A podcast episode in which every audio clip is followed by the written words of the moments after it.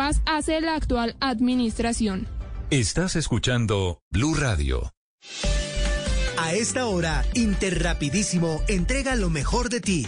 En Blue Radio son las 10 de la mañana, 25 minutos. Nos sentimos orgullosos de seguir entregando lo mejor de Colombia, su progreso. Viajamos por Colombia,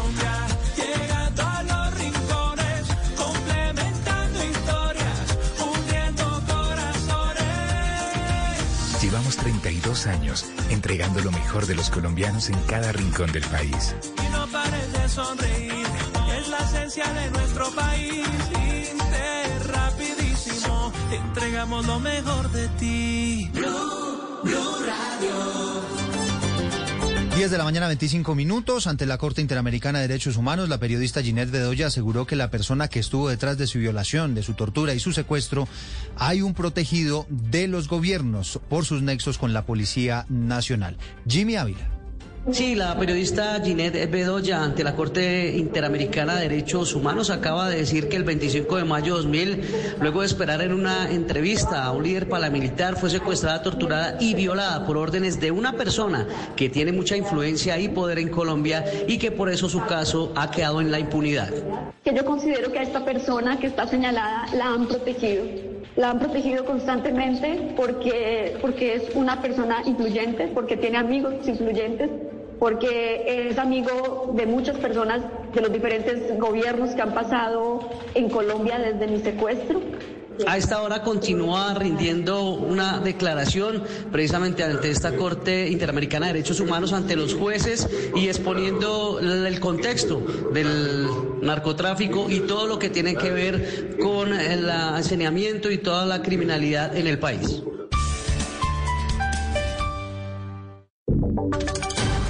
En Blue Radio, la información de Bogotá y la región. La policía en Bogotá ya identificó al sicario que asesinó a un comerciante en el San Andresito de San José, lugar donde esta mañana además se produjo un incendio. José David Rodríguez. Confirma el comandante de la Policía Metropolitana de Bogotá, el general Oscar Gómez Heredia, que se mantiene la recompensa de 10 millones de pesos por el responsable del asesinato de una persona en las últimas horas en el centro comercial Puerto Príncipe, allí en San Andresito de San José, la localidad de Mártires. Según el oficial, ya se tiene identificada esta persona. Rastreo de cámaras, ubicar al criminal en los momentos delante, durante y después del hecho y su ruta de escape. Hoy prácticamente nos estamos comprometiendo a capturar a este criminal. Lamentamos este hecho que se suma a tres hechos que se presentaron la semana anterior. De estos cuatro hechos que tenemos en los últimos días, tres de ellos se ajustan a una delincuencia organizada. Insiste el distrito que el sicariato no es un tema nuevo en la ciudad, ya que en 2019, por ejemplo, se presentaron 300 casos y en 2020 259. En 2021 van 23. José David Rodríguez, Blue Radio. José Gracias 1028 fue enviado a la cárcel el hombre que golpeó y empaló a su pareja en Fusagasugá. A ella ya le dieron de alta, pero le dieron 51 días de incapacidad. Diana Alvarado. Por tentativa de homicidio agravado fue enviado a la cárcel de Fusagasugá Juan David Marulanda Jaramillo, acusado de este brutal ataque contra María Camila Gómez Rey en hechos ocurridos el pasado 9 de marzo. Escuchamos el testimonio de la prima de la víctima. Eh, él llegó en horas de la madrugada a la vivienda donde ellos, eh, en la que ellos habitaban. Ella es golpeada contra una pared eh, y pues no bastarle con esto. Medicina Legal nos da el reporte donde ella fue empalada por sus genitales. Según las autoridades, este hombre no tenía antecedentes por parte de otras mujeres por agresiones o denuncias de otro tipo. También Blue Radio pudo conocer que en el momento del ataque, Juan Marulanda se encontraba en alto estado de alicoramiento. Diana Alvarado, Blue Radio.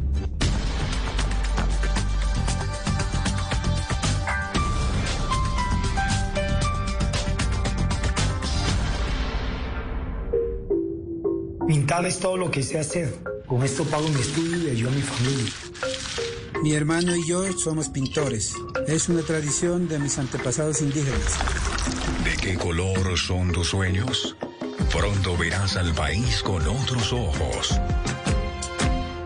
Las victorias y derrotas, la pasión y la afición en juego y los datos de lo último en deportes se lo presenta Mañanas Blue.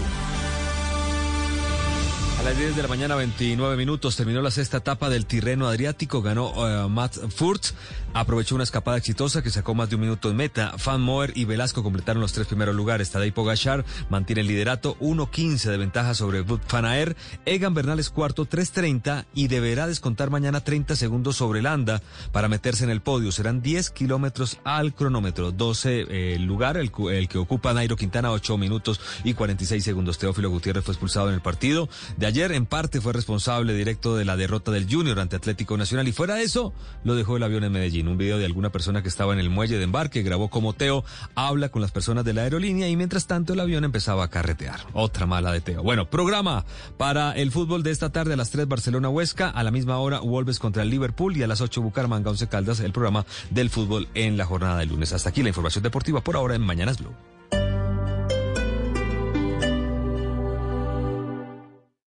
Esta es Blue Radio. Sintonice Blue Radio en 89.9 FM y grábelo desde ya en su memoria y en la memoria de su radio. Blue Radio, la nueva alternativa. Extra Promo Jumbo hasta el próximo miércoles 17 de marzo del 2021 con tu tarjeta Cencosud hasta 35% en línea Blanca Mave. Vigilado Superintendencia Financiera de Colombia. Aplican condiciones y restricciones. ¿Qué hubo, José? ¿Para dónde vas tan acelerado? Hola, imagínate que me acaban de llamar de la EPS para decirme que mi mamá tiene cita para la vacuna contra el COVID-19 mañana y necesito avisarle. Súper. ¿Y luego cuántos años tiene doña Carmencita? Mi viejita ya tiene 82 años. Qué bueno. Recuerde que la puede acompañar solo una persona. Deben llegar por ahí unos 10 minutos antes. Ah, sí. Y me han dicho además que lleve el consentimiento informado ya diligenciado. Ojo, después de vacunarnos nos debemos seguir cuidando. Listo, hermano. Estoy seguro de que todo saldrá bien. Bogotá se cuida. Secretaría de Salud. Alcaldía Mayor de Bogotá. En tu éxito, este lunes de Vida Sana, 50% de descuento en referencias seleccionadas de bebidas de las marcas Silk, Coconutis, Good Chips, Chocolove, Kundali, Kunti Organic, Viva Natur, Segalco y Superfoods, usando hasta 500 puntos Colombia. Solo este 15 de marzo. Aprovecha y visítanos. Es el último día de nuestro aniversario. No te lo pierdas. En marzo. Respira, recárgate de tranquilidad, protege lo que más quieres y comienza a disfrutar estando tranquilo. Instala en tu hogar y negocio Prosegur Alarms, el mejor sistema de alarma desde 3,400 pesos diarios. Disuadimos con la más alta tecnología en sistemas de seguridad de alarma. Reaccionamos activando protocolos ante intrusiones. Monitoreamos en tiempo real. Hazlo también a través de tu celular. Llama hoy al numeral 743. Recuerda, numeral 743 o ingresa a prosegur.com.co. Vigilado para Superintendencia de Vigilancia y Seguridad Privada. Hoy es un día... Descargue Blue App. Nuevo diseño. Una app más eficiente y liviana. Notificaciones con información de última hora. Podcast, programación de Blue Radio y todas las señales nacionales Blue en vivo donde y cuando quiera. Descárguela en Google Play y App Store.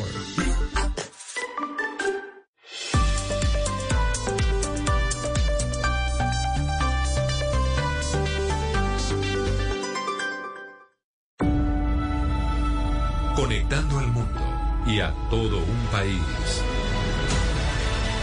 Oscar Montes, Ana Cristina Restrepo, Hugo Mario Palomar, Diana Mejía, Gonzalo Lázari, Valeria Santos y Camila Zuluaga lo acompañan desde este momento en Mañanas Blue. Cuando Colombia está al aire. 10 de la mañana, 33 minutos. Seguimos en Mañanas Blue. Vamos hasta la una de la tarde. Estamos empezando semana. Hace frío en Bogotá. Gonzalo, ayer fueron los premios Grammy del 2021. Tengo que confesarle una cosa, no los vi. Entonces vengo No dispuesta a que usted me haga todo el resumen. No, de verdad. No, no sé en qué estaba yo ayer y no, y no vi los premios Grammy. ¿Usted por qué no me avisó? Pero a ver, porque yo le voy a avisar algo si le vengo contando desde la semana pasada que el domingo eran los premios Grammy, que se iban a llevar a cabo en el Staples Center.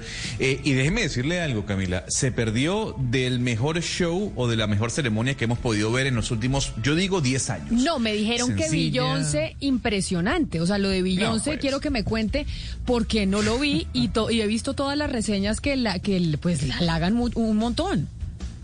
Pues antes de, ah, de contarle un poco cómo fueron estos premios, yo creo que el día de hoy tenemos que arrancar con un clásico, un clásico además muy colombiano, porque ayer, por primera vez en su historia, el grupo Nietzsche se alzaba con un Grammy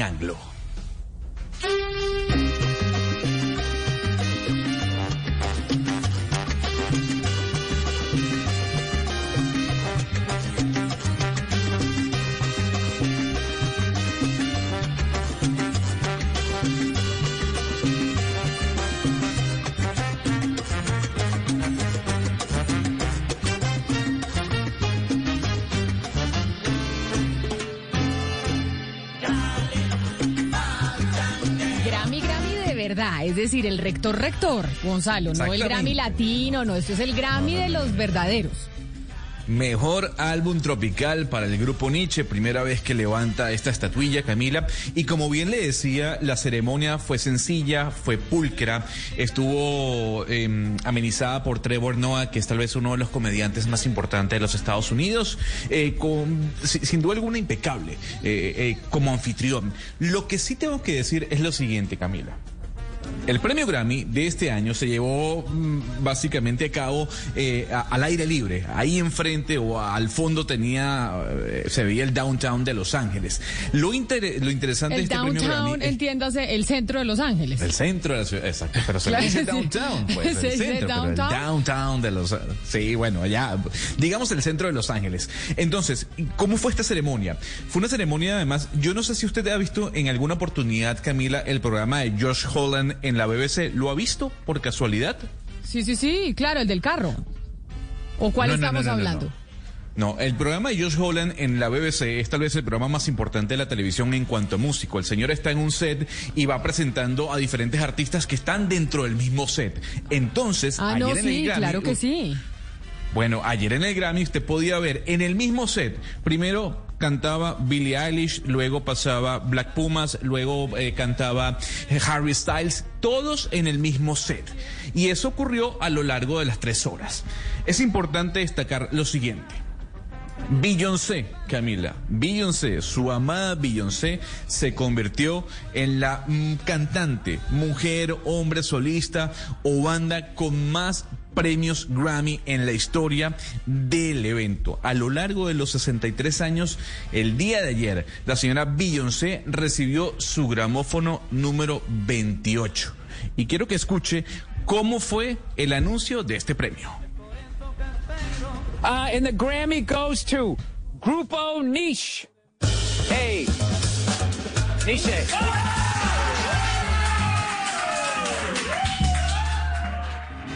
El anuncio, eh, ese, ese era el anuncio del grupo Nietzsche que me cortaron la nota de presentarlo con sorpresas. Pero ahora sí quiero que escuche cómo le daban el premio a Beyoncé, ese gramófono número 28. And the Grammy goes to? Oh, okay. Wait a minute. History has just been made, breaking the all time record for the most Grammy wins ever by any female artist or any singer, male or female. The Grammy goes to Beyonce! Ahí estaba Beyoncé recibiendo su estatuilla, eh, su estatuilla al lado de Jay-Z. Camila, mm, punto a destacar. eh, Bad Bunny ganó por primera vez también su premio Grammy en la categoría Mejor eh, Cantante Latino, por encima, por ejemplo, de Camilo o de Debbie Nova. Cali Uchis, la colombiana, ganó en la categoría Mejor Álbum Dance. Pero lo que destacan todos los diarios. Y ya que usted no vio la ceremonia, busque la foto de Dua Lipa y busque la foto de Harry Styles. Perfección total de un hombre y de una mujer, Camila. Todo el mundo comentaba lo guapo que estaba Harry Styles durante su presentación y lo guapa y hermosa que estaba Dua Lipa durante la presentación. ¿Al menos vio las fotos o tampoco ha visto las fotos de, los dos? Los voy a buscar. Yo estoy aquí haciendo la tarea con usted. Voy a buscarlos y voy a buscar a Dualipa y voy a buscar a Harry Styles. Porque es que usted no me avisó, Gonzalo, que eran los premios. Pero, Hugo Mario, ustedes en Cali, pues de fiesta, ¿no? Como ya lo comentaban más temprano, de fiesta en la capital del Valle del Cauca, la sucursal del cielo, como dicen ustedes, por este Grammy, Grammy de la salsa. Pues felices, Camila, después de 40 años el grupo Nietzsche se queda con el Grammy Latino, mejor álbum de, de canción tropical, de, de álbum tropical. Y obviamente, pues el mérito para José Aguirre, que es el actual director, Yanila Varela, de Ja- Jairo Varela, quien murió hace algunos años, pero el grupo Nietzsche sigue vigente, Camila, recorriendo el mundo, recorriendo Latinoamérica, Estados Unidos, Europa. Obviamente la gente siempre pide los clásicos como el Cali Pachanguero, como el Cali Ají, como del Puente Payá, pero este álbum realmente es importante, Camila, porque es el primer álbum que graba Nietzsche después de la muerte de Varela. Entonces, lo que intentó José Aguirre fue conservar la línea salsera de Varela y mantener su legado. Hugo Mario, pero mire, le quiero contar lo siguiente. Por supuesto que estamos todos contentos con este premio Grammy anglosajón, el, original, como dice Hugo- eh, Gonzalo, que es el que le gusta. Los, los otros no le gustan a él. Pero bueno, eh, Hugo Mario, pero ¿no le parece que llegó un poquito tarde? O sea, este, este premio al grupo Nietzsche de este Grammy debió llegar hace 20 años. Eh, no sé, cuando, cuando de verdad Nietzsche estaba en todo su furor con el maestro Varela. Pero celebramos que haya llegado de todas maneras, pero yo sí creo que, que, de- que un poquito tarde, llegó, llegó atrasado. Sí, pues, porque como la deuda por ahí, más de, vale de- tarde que de la nunca, ¿no? música con el... Dime, dime. No, que como dice alguien, eh, como dicen por ahí, más vale tarde que nunca. Yo tenía, Llegó. yo tenía un profesor más vale que tarde. decía, es mejor, es mejor, eh, cuando decían es más vale, más vale tarde que nunca, no. Si ya llega tarde, no llegue. Tenía un profesor que decía, no, eso que más vale tarde que nunca, Pero- que no llegue. Camila. Pero en el caso de Varela y del, y del grupo Nietzsche, sí creo que se lo debían al grupo Nietzsche y qué bueno por el. Valle del Cauca, qué bueno por Colombia. Y llegó tarde. Llegó tarde, sinceramente, porque, porque la música de Nietzsche es extraordinaria, no solamente en Colombia, en el mundo, en la salsa. Pero bueno, como, como, como colombianos estamos contentos de que por fin el grupo Nietzsche se haya ganado un premio Grammy anglosajón, el original. Si yo le pregunto, Gomario, ¿cuál es su canción favorita del grupo Nietzsche? ¿Cuál me dice? Camila, me gusta mucho Nuestro Sueño, Ay, por sí, ejemplo. señor. Es que me está escribiendo un oyente diciéndome que yo en algún momento, hace algunos años, puse un trino diciendo que la mejor canción para bailar con alguien era esa precisamente del grupo Nietzsche, Nuestro Sueño.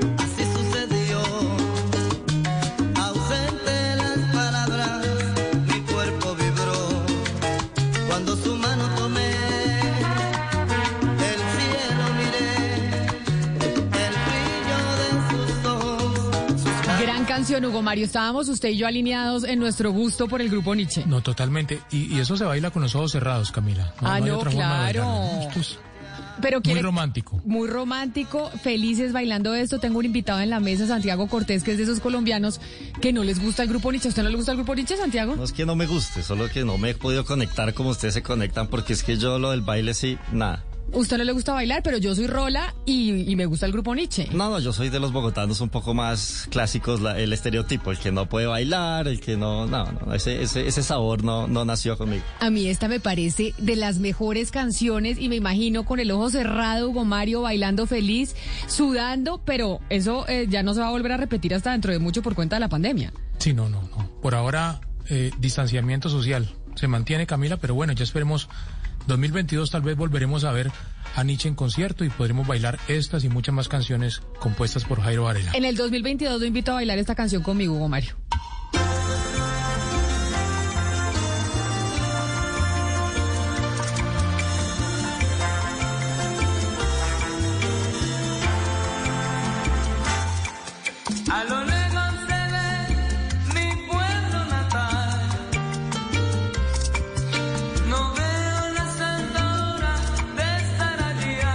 Hoy que estamos de lunes, lunes de clásicos son estas, porque todos estos son clásicos del grupo Nietzsche y Hugo Mario. Esta canción, que también me la pide un oyente que nos está escribiendo al 301-764-4108, dicen, esta es la mejor canción del grupo Nietzsche.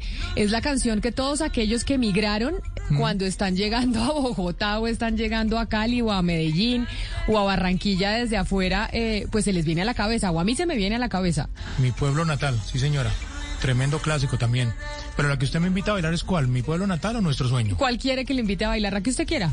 No, nuestro sueño. Si viene acá, lo acepto. Es- esa canción es con llanto incluido. Mi pueblo mi natal. tierra natal. Claro. Mi pueblo natal es con llanto incluido. Pero ¿sabe cuál me gusta a mí, Camila? Buenaventura y Caney.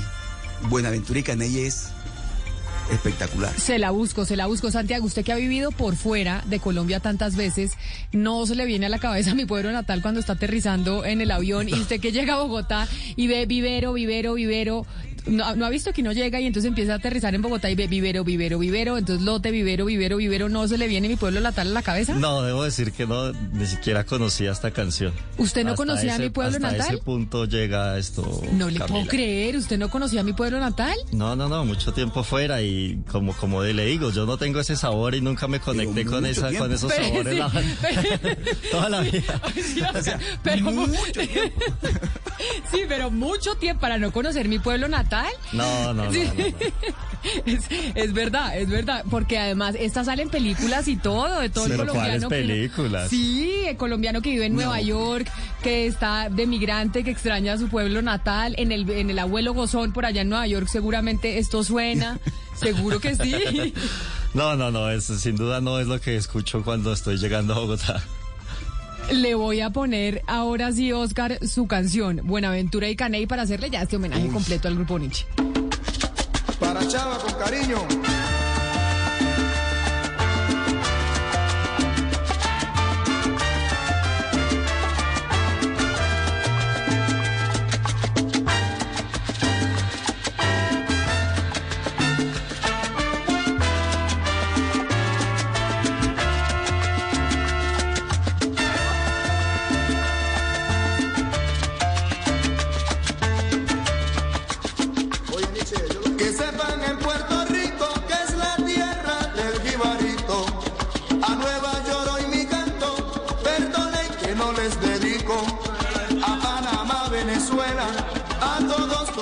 Hermanitos. El grupo Nietzsche disculpas pide. Esta fue la primera canción que pegó Nietzsche en su historia, Camila. Año 1979, si no estoy mal. Sonó esta canción en la radio, primero en Cali, y todo el mundo pensaba que, que Grupo Nietzsche era un- un- una orquesta de Puerto Rico o era una orquesta cubana. Entonces todo el mundo decía la pregunta de dónde salió esta canción y resulta que descubrieron que el Grupo Nietzsche había nacido en Bogotá en el 79.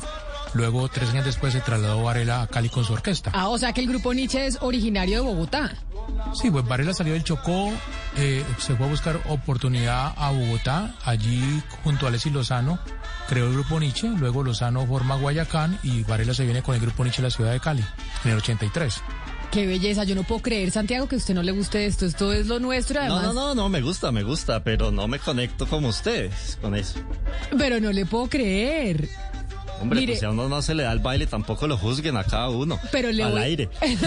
Pero le voy. En paz, por favor, no le haga tanto bullying. El señor no le gusta Nietzsche, punto. Pues, no lo Sí, gracias Gonzalo. ¿A usted no le gusta Nietzsche, Gonzalo? A usted sí, porque usted sí baila. Usted gordito y todo, pero ahí baila feliz. No, es que Ahí acá está, es bullying ahí- para ahí- todos, no. ¿no? No, ahí viene la, ahí viene la puya de, la gordura. No, pero a ver, Camila, no, Nietzsche es normal, es una, es No. una buena banda. Yo, yo prefiero, yo prefiero a La Faña, Héctor Lavoe, Willy Colón, Rubén Blades, al grupo Nietzsche. Ustedes porque son colombianos, pues. Le voy a poner la última para los bogotanos, para Santiago, para que vea que el grupo Nietzsche le hizo a Bogotá una canción que se llama Hola Rola.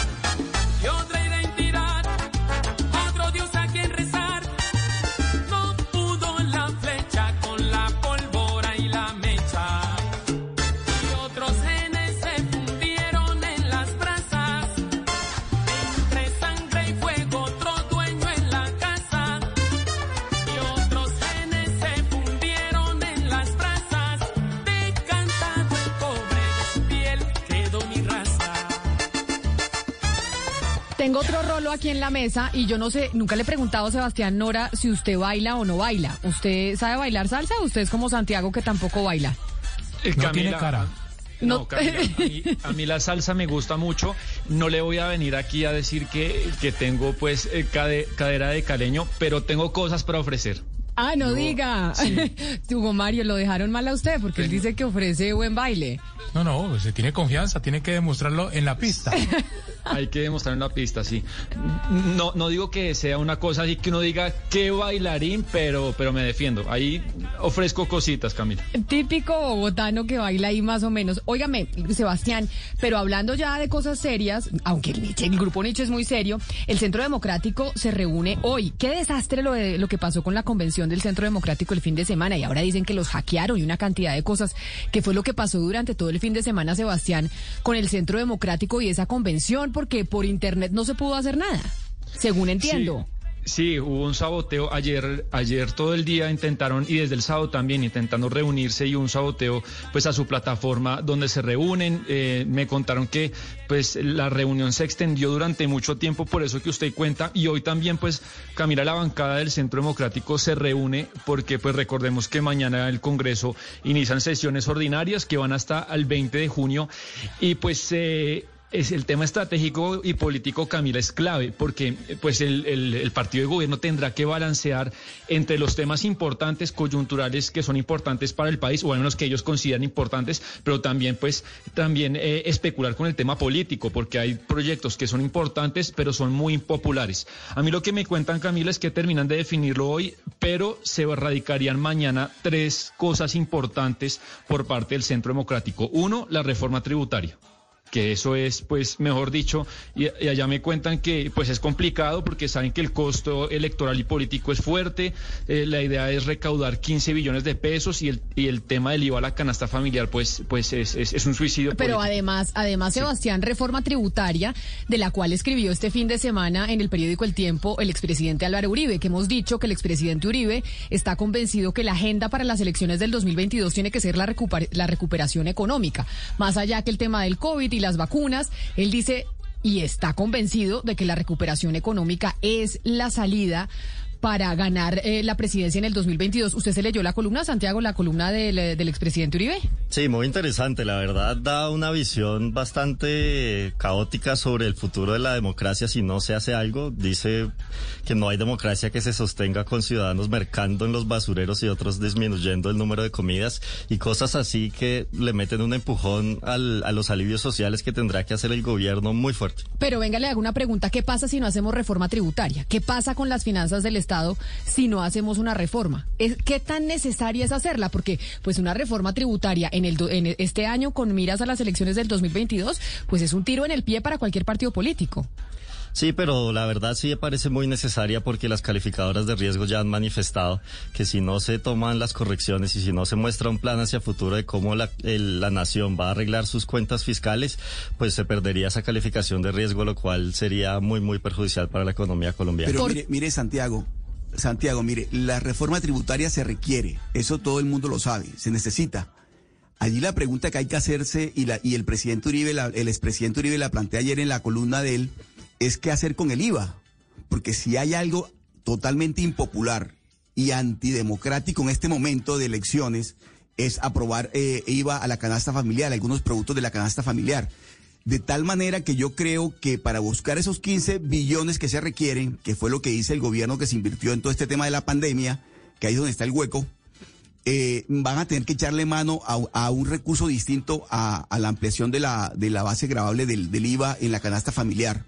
Porque usted se imagina en estas circunstancias en las que estamos viviendo de pandemia, ponerle IVA a los huevos, al pollo, a la carne, mejor dicho, que el que piense que va a aprobar ese tipo de reformas y cree que va a salir elegido en el, en el 22, que se olvide. No creo que Colombia o un votante, un elector colombiano respalde a alguien que vote la tributaria en esas condiciones. Pero por o sea, eso- con el IVA incluido. pero por eso- es lo que quiere el ministro Carrasquilla, entre otras Ah, cosas. no, pero el ministro Carrasquilla sueña con ponerle IVA a la canasta hace rato. Pero la gran pregunta, Santiago, es, ¿se puede lograr la financiación que necesita el Estado colombiano para que no haya una eh, mala calificación de las eh, calificadoras de riesgo? ¿Se puede hacer sin, pon- sin subir el IVA, sin ponerle IVA a la canasta familiar o no? ¿O de dónde vamos a sacar la plata?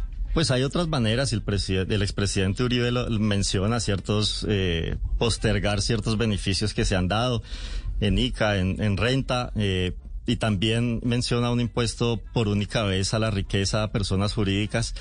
Eh, pero lo que es lo que pasa con el IVA es que si quieren solucionar desde el gobierno nacional esa injusticia que es que los ricos no tienen que pagar el IVA. Entonces, habiendo montado la infraestructura para poder devolver el IVA a las personas con menos recursos, pues lo que se busca es que los que pueden pagarlo sí lo paguen y los otros lo reciban de vuelta. Es decir, usted que sí puede pagarle eh, eh, pagar huevos con IVA, usted pague huevos con IVA.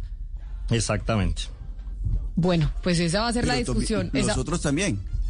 Claro, pero Claro, lo que O sea, el problema, el problema del IVA, y por eso es que es, es regresivo, porque, o sea, así como usted paga y teniendo usted con qué pagar, lo, lo decía el ministro Carrasquilla también, una persona que se gane 35 millones de pesos al mes paga el mismo IVA por un huevo que la persona pobre que se gana el mínimo. Exacto, y entonces ahí- lo ahí que ellos es- plantean es que lo devuelven con la devolución del IVA a la gente más pobre, pero ahí entonces la gran pregunta que tienen muchos es qué tan eficiente va a ser esa devolución del IVA. Si le van a devolver a todos aquellos que de verdad no tienen por qué estar pagándole IVA a, eh, a los productos de la canasta familiar, ¿existe la capacidad en el Estado para devolver todo ese IVA?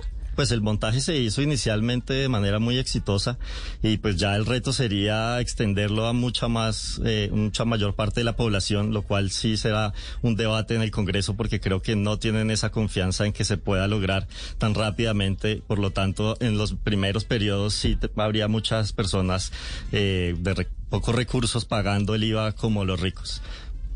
10 de la mañana, 56 minutos. Sebastián, antes de irnos con la, con la primera pausa, ¿qué más se va a discutir en esa convención del Centro Democrático? Entonces, reforma tributaria, importantísimo porque sabemos que el tema de la financiación está complejo, pero ¿qué más van a discutir eh, en esa convención del partido?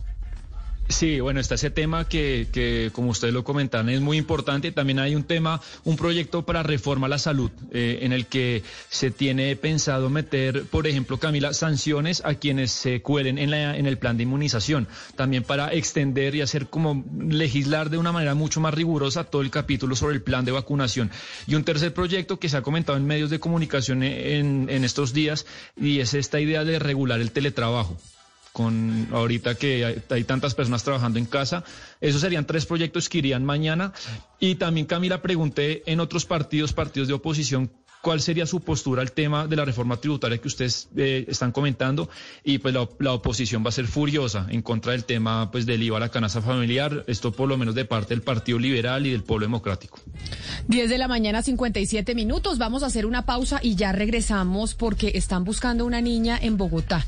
Una niña chiquita que no aparece y si usted nos está escuchando y tal vez tiene información, ya le vamos a dar los datos para que le puedan colaborar a esa familia. Colombia está al aire.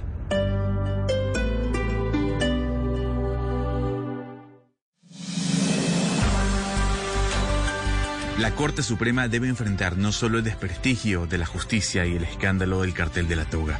Hoy, a las 12 y 15 y luego de las noticias del mediodía, hablaremos con el presidente de este alto tribunal, Luis Antonio Hernández, sobre los retos desde su cargo y los casos clave que tiene en sus manos. Avanzamos a esta hora acompañándote como siempre en Blue Radio con información muy importante para ti como esta. ¿Quieres ampliar tus contactos comerciales y aumentar tus clientes y proveedores? Renueva tu matrícula mercantil por Internet o en cualquiera de nuestras sedes hasta el 31 de marzo y descarga gratuitamente la base de datos de todos los empresarios registrados en Colombia. Hazlo fácil, rápido y seguro en ccb.org.co. Cámara de Comercio de Bogotá.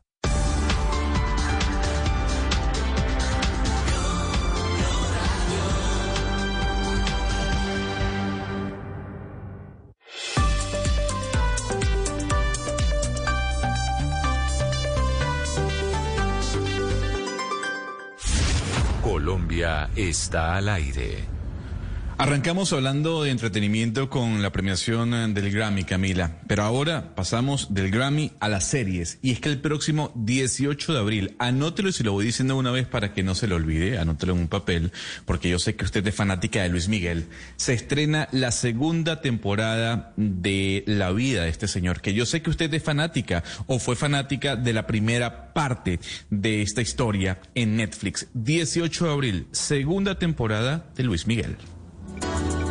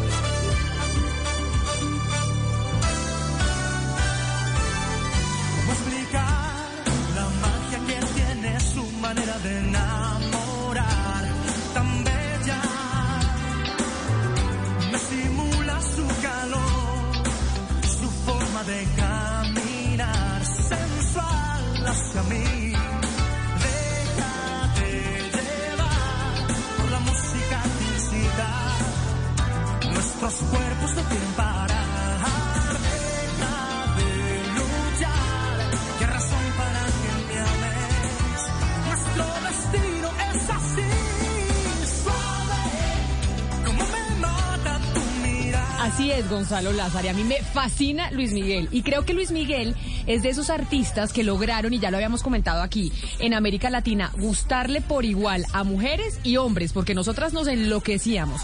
Pero él salía como un lord. Era nuestro Frank Sinatra latinoamericano, Gonzalo.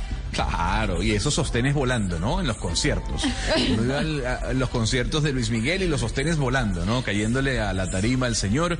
Eh, dicen algunos, Camila, que es el crooner de América Latina, con esa Big Band, eh, y sin duda alguna, quien no haya escuchado, y lo hemos dicho aquí en infinidad de veces, Romances 1, Romances 2, y los romances, pues nunca ha escuchado música latinoamericana. No, pues preguntémosle a Santiago, porque Santiago no había oído mi pueblo natal del grupo Nietzsche. Entonces, pues ya usted puede entender que hay especímenes que nos sorprenden en términos musicales. ¿Tampoco le gusta Luis Miguel No, Santiago? lo he oído, lo he oído bastante, pero me parece música como de mamá. O sea, me, me recuerda como de mi mamá, como por la tarde, como en la radio, así. Pero Pero, no es que yo lo vaya y lo vaya en, No, en el carro o algo ¿de así, lo ponga y empezar a oír.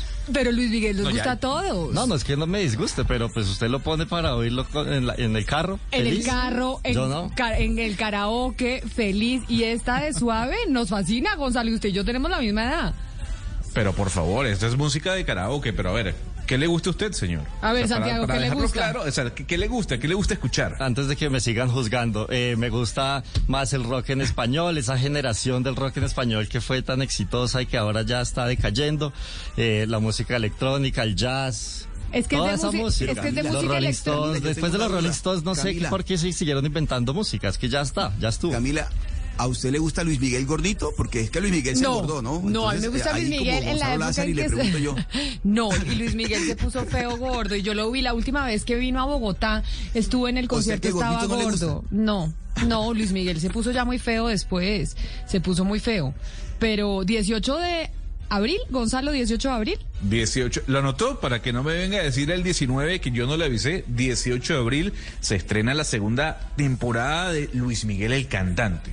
Pues una serie, eh, además una temporada que ha, ha estado, eh, ha sido esperada por muchos fanáticos de Luis Miguel, ¿no? Mire, ya que estamos en recomendaciones, les voy a hacer recomendaciones. O- eh, cojan papel y lápiz. Una película española buenísima, me encantó. Una comedia romántica que se llama Loco por ella. ¿Ya se la vio, Gonzalo? No me la he visto. Ah, no me me visto. tiene, le tengo recomendación, usted no se la ha visto y buena, véasela y me dice qué le parece. Loco por ella, una película española, está en Netflix. Me recomendaron una serie y me la recomendaron tres personas, no la he empezado a ver. Me dicen que es un thriller psicológico que se llama Behind Her Eyes, detrás de sus ojos. ¿Ya se lo vio? También en Netflix. No la he visto, pero sé que participa la, la hija de Bono y me han dicho que es maravillosa, pero no me la he visto. Yo Oiga. tampoco. Le, le tengo Camila recomendado también. A ver, anoto. En Netflix, película libanesa. Ah, ¿cuál? Película libanesa. ¿Cómo se El llama? insulto. Ah, no la he visto, la voy a ver. Buena, buena. Bueno, entonces usted véase la que yo le recomendé, Loco por ella, queda feliz, tranquilo, es una comedia romántica, pues sin muchas pretensiones, pero con un mensaje bonito. Y tenemos pendiente vernos Behind Her Eyes con la hija de Bono, que nos dice Gonzalo. Dicen que buenísima, Gonzalo. Me la han recomendado tres amigas que dicen, a usted le va a encantar. Sí, me han dicho que es muy buena, que es muy buena, pero hay que adecuarse al tiempo de los- de- del premio Oscar, Camila. O sea, yo la tengo ahí anotadita, pero ya que anunciaron las nominaciones el día de hoy a los Oscar, usted ya tiene que ponerse las pilas, ¿no? Óigame, Gonzalo. Tiene hasta el 25 de abril. La que sí es regularcita es la segunda parte de Un Príncipe en Nueva York, ¿no? No, pésima. La verdad, la verdad. Pero qué cosa Re- tan mala. Pero regularcita. no, regularcita no, pésima. O sea, toda la tenaz. emoción que Sí, teníamos no lo que- pues en Amazon. que- Horrorosa. no, qué Sí, cosa, sí, sí, pero sí. es que yo no me la terminé. No, no, no. Es que tan mala, tan No, no, mala, no, tan no, no. mala que no la terminé, Gonzalo. ¿Usted se la vio? No, eh, du- duré 15 minutos No. y la apagué. ¿Qué Y dije, cosa? ¿cómo he perdido 15 minutos de mi vida viendo esta porquería? No vale la pena. Amazon, que mejor dicho que no la viéramos. ¿Usted se la vio? ¿Usted se vio un príncipe en Nueva no, York 1? obviamente no, es que ni, ni la uno ni la dos. Pero la es 1 que sí es un clásico. Culpa de ustedes perder esos 15 minutos que la empiezan, o sea, ¿qué no, esperaban? yo esperaba que fuera como la 1 y me parecía estaba emocionadísima y dije, ¿esto qué es esta cosa tan mala? Eddie Murphy, ¿cómo se prestó para esto? De verdad que ahí es el, lo que dice el, el dicho normalmente, Oscar, que segundas partes nunca son buenas, ¿no? Aunque yo estoy en desacuerdo. acuerdo. Yo creo que hay segundas No, partes muy buenas. de. Y el padrino fue, fue la demostración, pero con esta sí, pues mejor dicho, no se la vean. Si usted no se ha visto eh, segunda parte de Un Príncipe de Nueva York, no pierda su tiempo. Pero les había dicho que si ustedes nos estaban escuchando, hay una historia muy preocupante de una familia que tiene una niña de 23 meses que está desaparecida desde el 15 de enero de este año. Es decir, ya lleva dos meses desaparecida, Diana. ¿De dónde está, de quién estamos hablando? ¿Esta niña en dónde se desapareció? Camila se llama Sara Sofía, desapareció en la localidad de Kennedy y precisamente estamos en línea con su tía, la señora Xiomara Galván, para que yo- ella nos cuente la historia porque es la tía de la niña y tenía la custodia eh, temporal de la, de la bebé. Doña Xiomara, buen día, gracias por estar en Blue Radio. Buenos días, Diana, ¿cómo están? Doña Xiomara, ¿qué fue lo que pasó con Sara Sofía? Bueno, Diana, te cuento la historia de mi sobrina. La niña desde que nació, Sara Sofía tiene 23 meses de edad, ahorita el 30 de marzo cumple sus dos añitos, pues siempre vivió con nosotros. Yo soy la her- hermana de la mamá de la niña. La niña siempre había vivido con nosotros. El año pasado mi hermana decide irse de la casa, dejándonos la niña, la cual pues desde que la niña nació, ella siempre mostró pues ser muy negligente con la bebé y ella traía pues su seguimiento como tal, su proceso ante bienestar y jardín de la bebé por eh, ser descuidada con su niña. Cuando ella se va de la casa, yo me acerco al bienestar junto con ella a comisaría de familia y ahí es donde me entregan la custodia de la niña por tres meses. Inicialmente yo la tenía por tres meses mientras ella se organizaba y pues como traía un seguimiento, pues hasta que ella no estuviera organizada no se podía llevar la bebé de la casa. Listo. Así quedó el proceso. Ella muy poco iba a visitar, por ejemplo, en septiembre, noviembre, diciembre, no, no, nunca se apareció a visitar la niña, nunca me llamó. En enero, ella ya empieza a ir a la casa, de que quiere, de que quiere compartir más con la niña, que ya se está organizando establemente, que está trabajando en una casa de familia cuidando unos niños, que pues que, que ella ya quiere empezar a recuperar a su bebé. Yo le digo, listo, perfecto, eso me parece muy bien.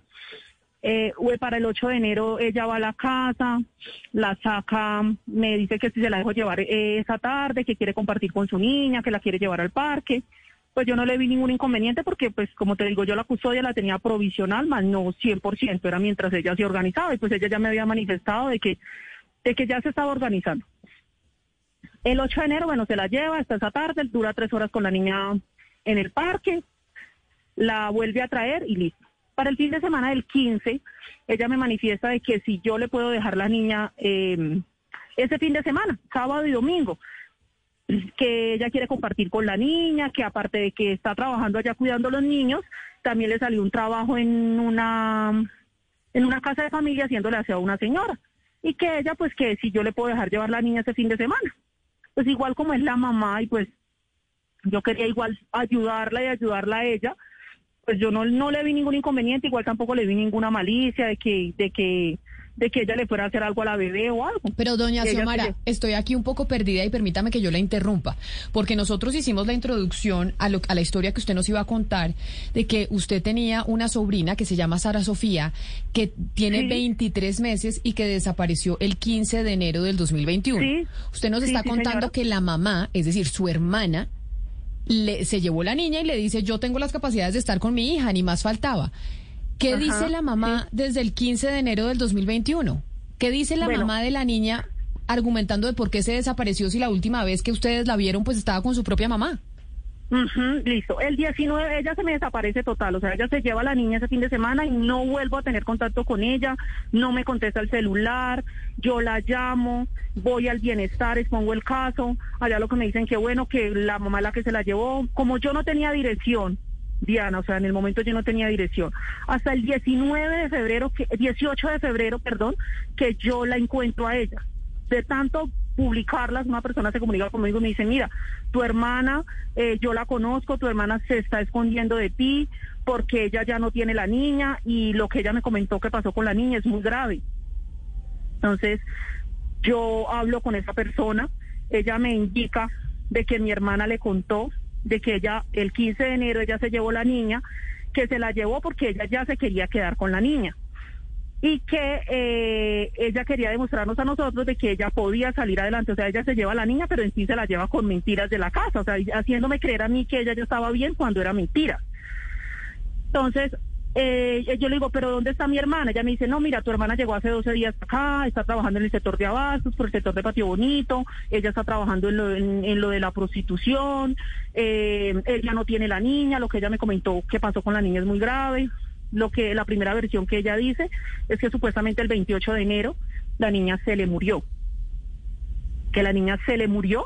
Pero ¿quién le comenta a usted que la niña se muere y que se le muere a la mamá, es decir, a su hermana? ¿Quién le mi dice? hermana, mi hermana, una señora, la señora que me contacta, la persona que me contacta, mi hermana, hace 12 días mi hermana llega al sector de abasto, ¿cierto?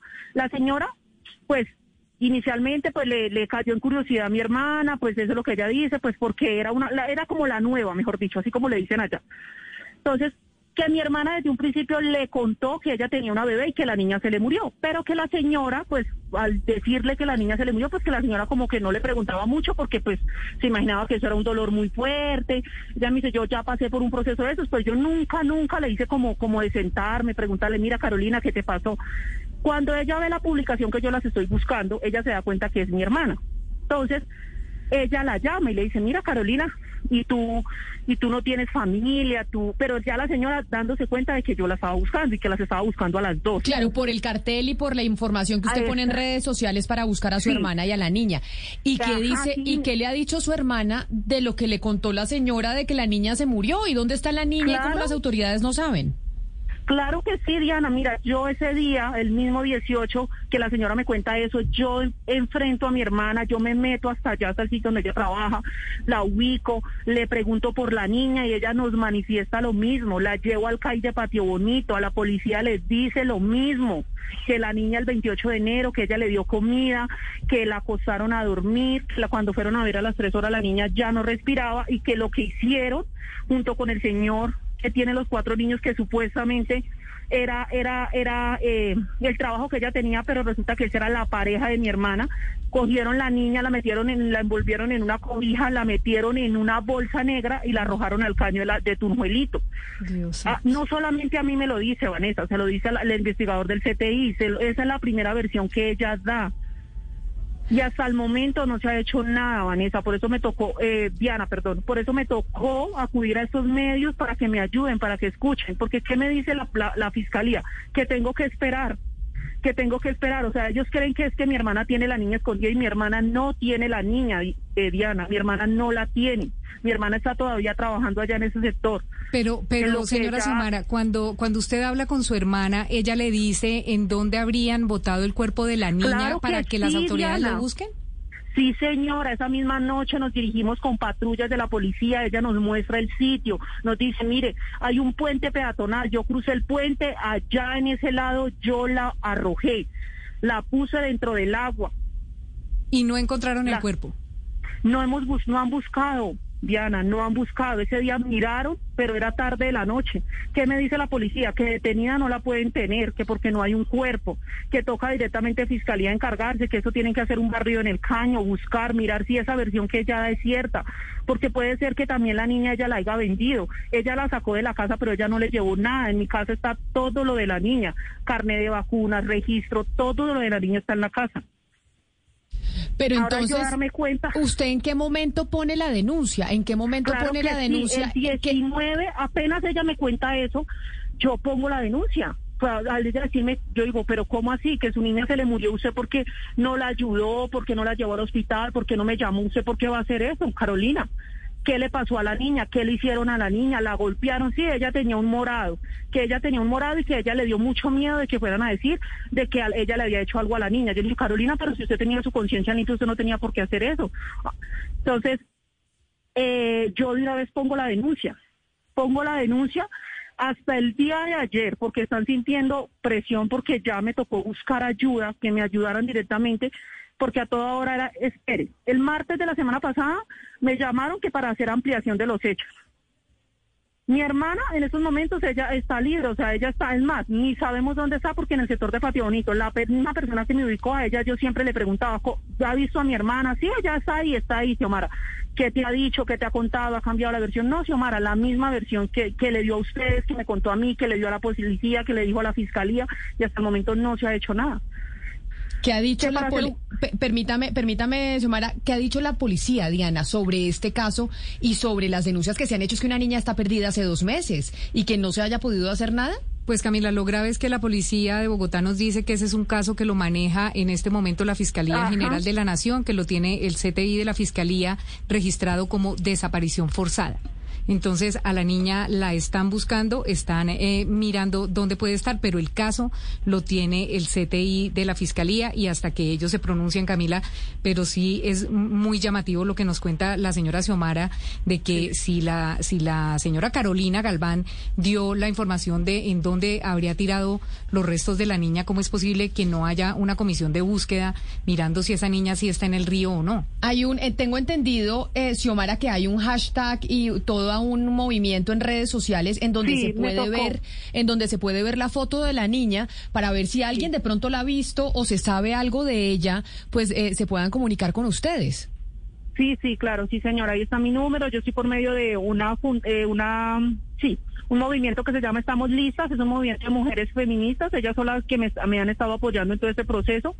Eh, para que, o sea, ya me dijo, no, Xiomara, tienes que, que, que te sientan porque si no, no te van a ayudar. Y es que así, o sea, como dice Diana, o sea, eh, yo voy allá, la fiscalía no, en la policía no, doña Xiomara, toca directamente con la fiscalía, en la fiscalía no, doña Xiomara, usted tiene que estar porque está en proceso de investigación, pero como yo les digo, es que es una vida, o sea, yo no, yo no me estoy inventando esto, mi hermana, ustedes mismos les dijo, ustedes les hicieron una entrevista a mi hermana, a la policía, al investigador del CTI, ella les manifiesta lo mismo, ¿por qué no la han pasado con una persona, una valorización? O sea, yo qué sé, o sea, yo no tengo conocimiento de eso, pero yo sé que es- ese es un proceso y que ellos tienen que averiguar. Como me contestó el, el, el, el señor Pablo Contreras cuando yo le, le- todos los días le preguntaba a don Pablo en qué va la investigación, don Pablo, ¿qué le dice mi hermana? No, doña Xiomara, es que usted tiene que esperar porque detrás de su proceso hay más procesos, pero ¿cómo? O sea, ¿cómo? O sea, en estos momentos, si esa versión es verdad, ¿por qué no han buscado? Imagínense, ya desde el 28 de enero que ella dice que arrojó la niña ahí, desde el Do- 28 Doña de enero. Y, y el contacto que usted ha tenido con su hermana Carolina hace poco, ¿cuál ha sido? O sea, la última vez, No, ¿usted puede decir que no. la puede encontrar en cualquier momento o ella también ya está escondida o qué pasó en con estos ella? momentos, la señora con la que yo no contacto no tenía con ella. ¿Por qué? Porque ella el celular, o sea, no sé si de pronto es que tiene otro número, pero el celular con donde yo la llamaba, ella no lo, ella no lo volvió a utilizar, ni redes sociales ni nada de eso. La semana pasada yo llamé a la señora Maricela a preguntarle por ella. Yo le dije, ay, doña Maricela, no vaya a dejar que se me pierda, porque si ella se me pierde, ella es la única que sabe la verdad de qué realmente fue lo que pasó con la niña. Ella me dijo, ay, Xiomara, yo también estoy muy preocupada porque ella lo que dijo era que está sintiendo mucha presión suya y que usted está averiguando mucho y que a ella no le interesa, o sea, que sepan la verdad, porque tanto a ella como al señor Nilsson los van a meter presos por lo que sucedió con la niña. Entonces, no no sabemos. Y en esos momentos yo no te sabría decir si, si la van a encontrar en Patio Bonito porque no la han vuelto a ver allá, que era el sector donde yo la ubicaba, que era donde ella estaba trabajando. La señora me dijo que por allá no la ha vuelto a ver. Pero usted, eh, acá aparece un nombre que usted no nos había contado. ¿Quién es Wilson? Ese señor Wilson Nilsson. Claro que sí. ¿Quién Ese es? señor Nilsson es el señor supuestamente donde ella trabajaba, que al momento de llevarse a la niña ella me hizo creer de que ese señor, pues que amablemente, que ella le estaba cuidando a los niños. Pero ese señor, ella lo nombra, o sea, ese señor, ella dice que ellos cuando la niña se le muere, entre los dos, hacen eso, o sea, de meterla a la bolsa. El señor hasta el momento niega todo. O sea, dice que, que un día él llegó a la casa y que mi hermana se fue y que se fue de la casa con la niña niega tener contacto con ella cuando no lo es. Yo ya la policía, el señor tiene tres líneas de, de teléfono, yo ya la policía ya le pasé esos números. Eh, para que hagan su, su, su proceso de investigación, les di el número, el documento del señor, hablen con el señor, entrevisten al señor, porque entre los dos saben qué realmente fue lo que pasó con mi sobrina. El señor es el que la tiene trabajando allá en Abasto.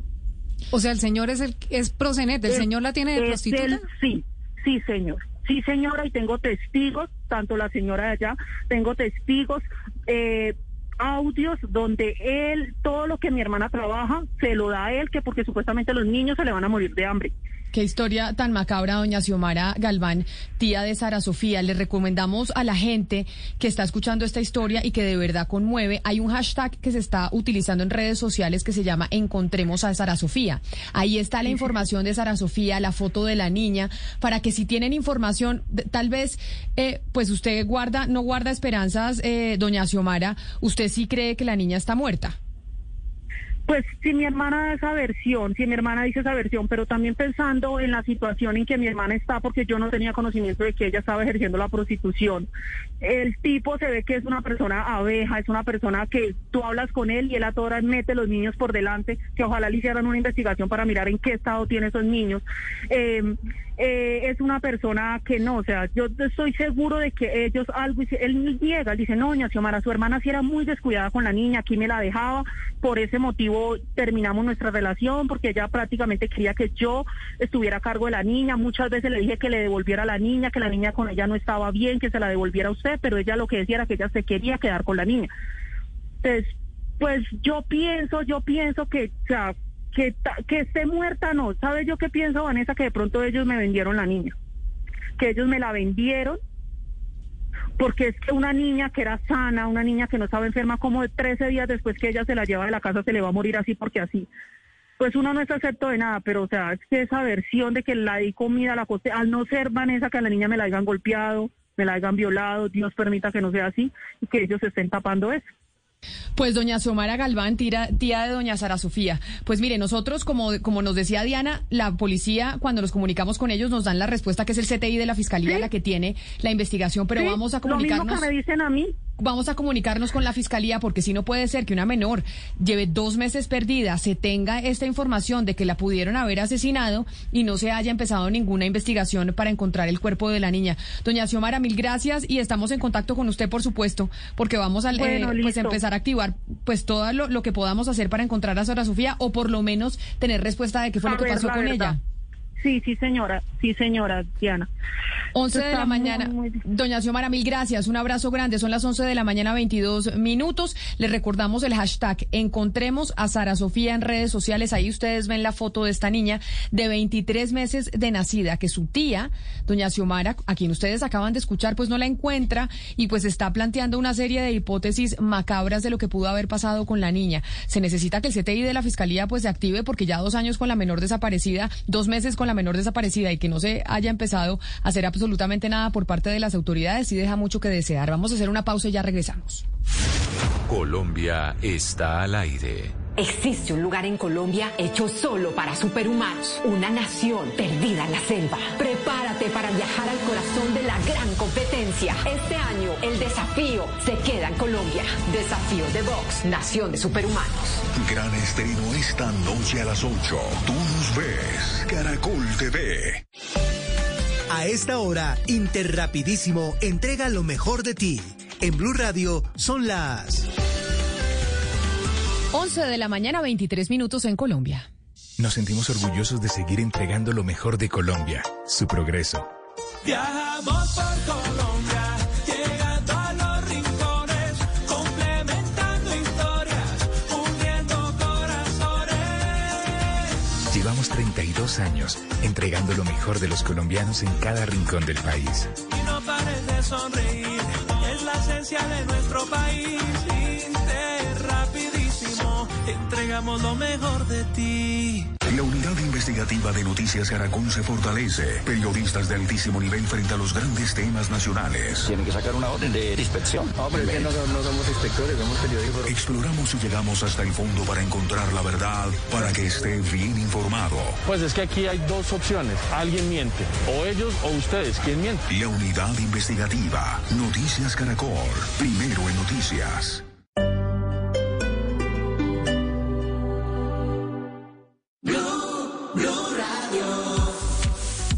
Y en esta mañana de lunes nos hemos trasladado con Blue Radio hacia el centro comercial Outlet Factory. Estamos ubicados en Macro, aquí en la Avenida de las Américas con carrera 65 y es que hoy es 15 de marzo y esta quincenita hay que aprovecharla al máximo porque hay una muy buena invitación que le hacemos a todos los oyentes de Mañanas Blue desde Macro. Nos invitamos todos a ahorrar, sí, a ahorrar en esta quincena porque hay reventón de descuentos y la macromanía. Ya me di la vueltica por todo el establecimiento y les cuento que aquí en Macro hay unas promociones, pero de verdad, de locura. Por ejemplo, les voy a contar, encontré aceite de oliva extra virgen desde 10 mil pesos. Son invitaciones que me gustan y más si cuidan nuestro bolsillo. Por eso les quiero dejar a todos la oportunidad de que vengan, disfruten. Todos, todos, todos los productos tienen unos precios especiales. Además, hay algo que me encontré y que me pareció sensacional y es que está el precio por unidad y también el precio por mayorista. Y los dos precios son relativamente muy económicos, así que vale la pena aprovechar esta oportunidad. ¿En dónde estoy En la Avenida de las Américas con carrera 65. En Outlet Factory, aquí en el local 200, 201, 202, 203, 204, 205, 206 y 207 está Macro. Con toda la atención y recuerden, no necesita membresía ni pasaporte. Aquí todos son bienvenidos. Y lo mismo si quiere comprar una, dos cositas o si quiere comprar para su negocio, porque los precios están muy buenos. Así que los invitamos a todos para que disfruten hoy 15 esta invitación que Macro nos hace, ahorrar. Una invitación para aprovechar el reventón de descuentos y la macromanía en esta quincena sensacional. Canasta familiar, todo está realmente a muy buenos precios. Y, por ejemplo, si usted quiere cambiar los trastes en los que guarda las cositas en su cocina, también hay unas promociones excepcionales. Los invito a Macro, a que disfruten la macromanía.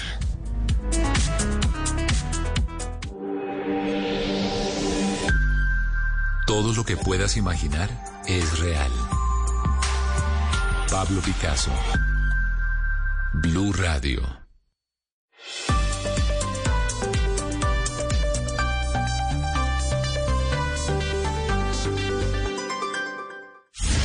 Colombia está al aire.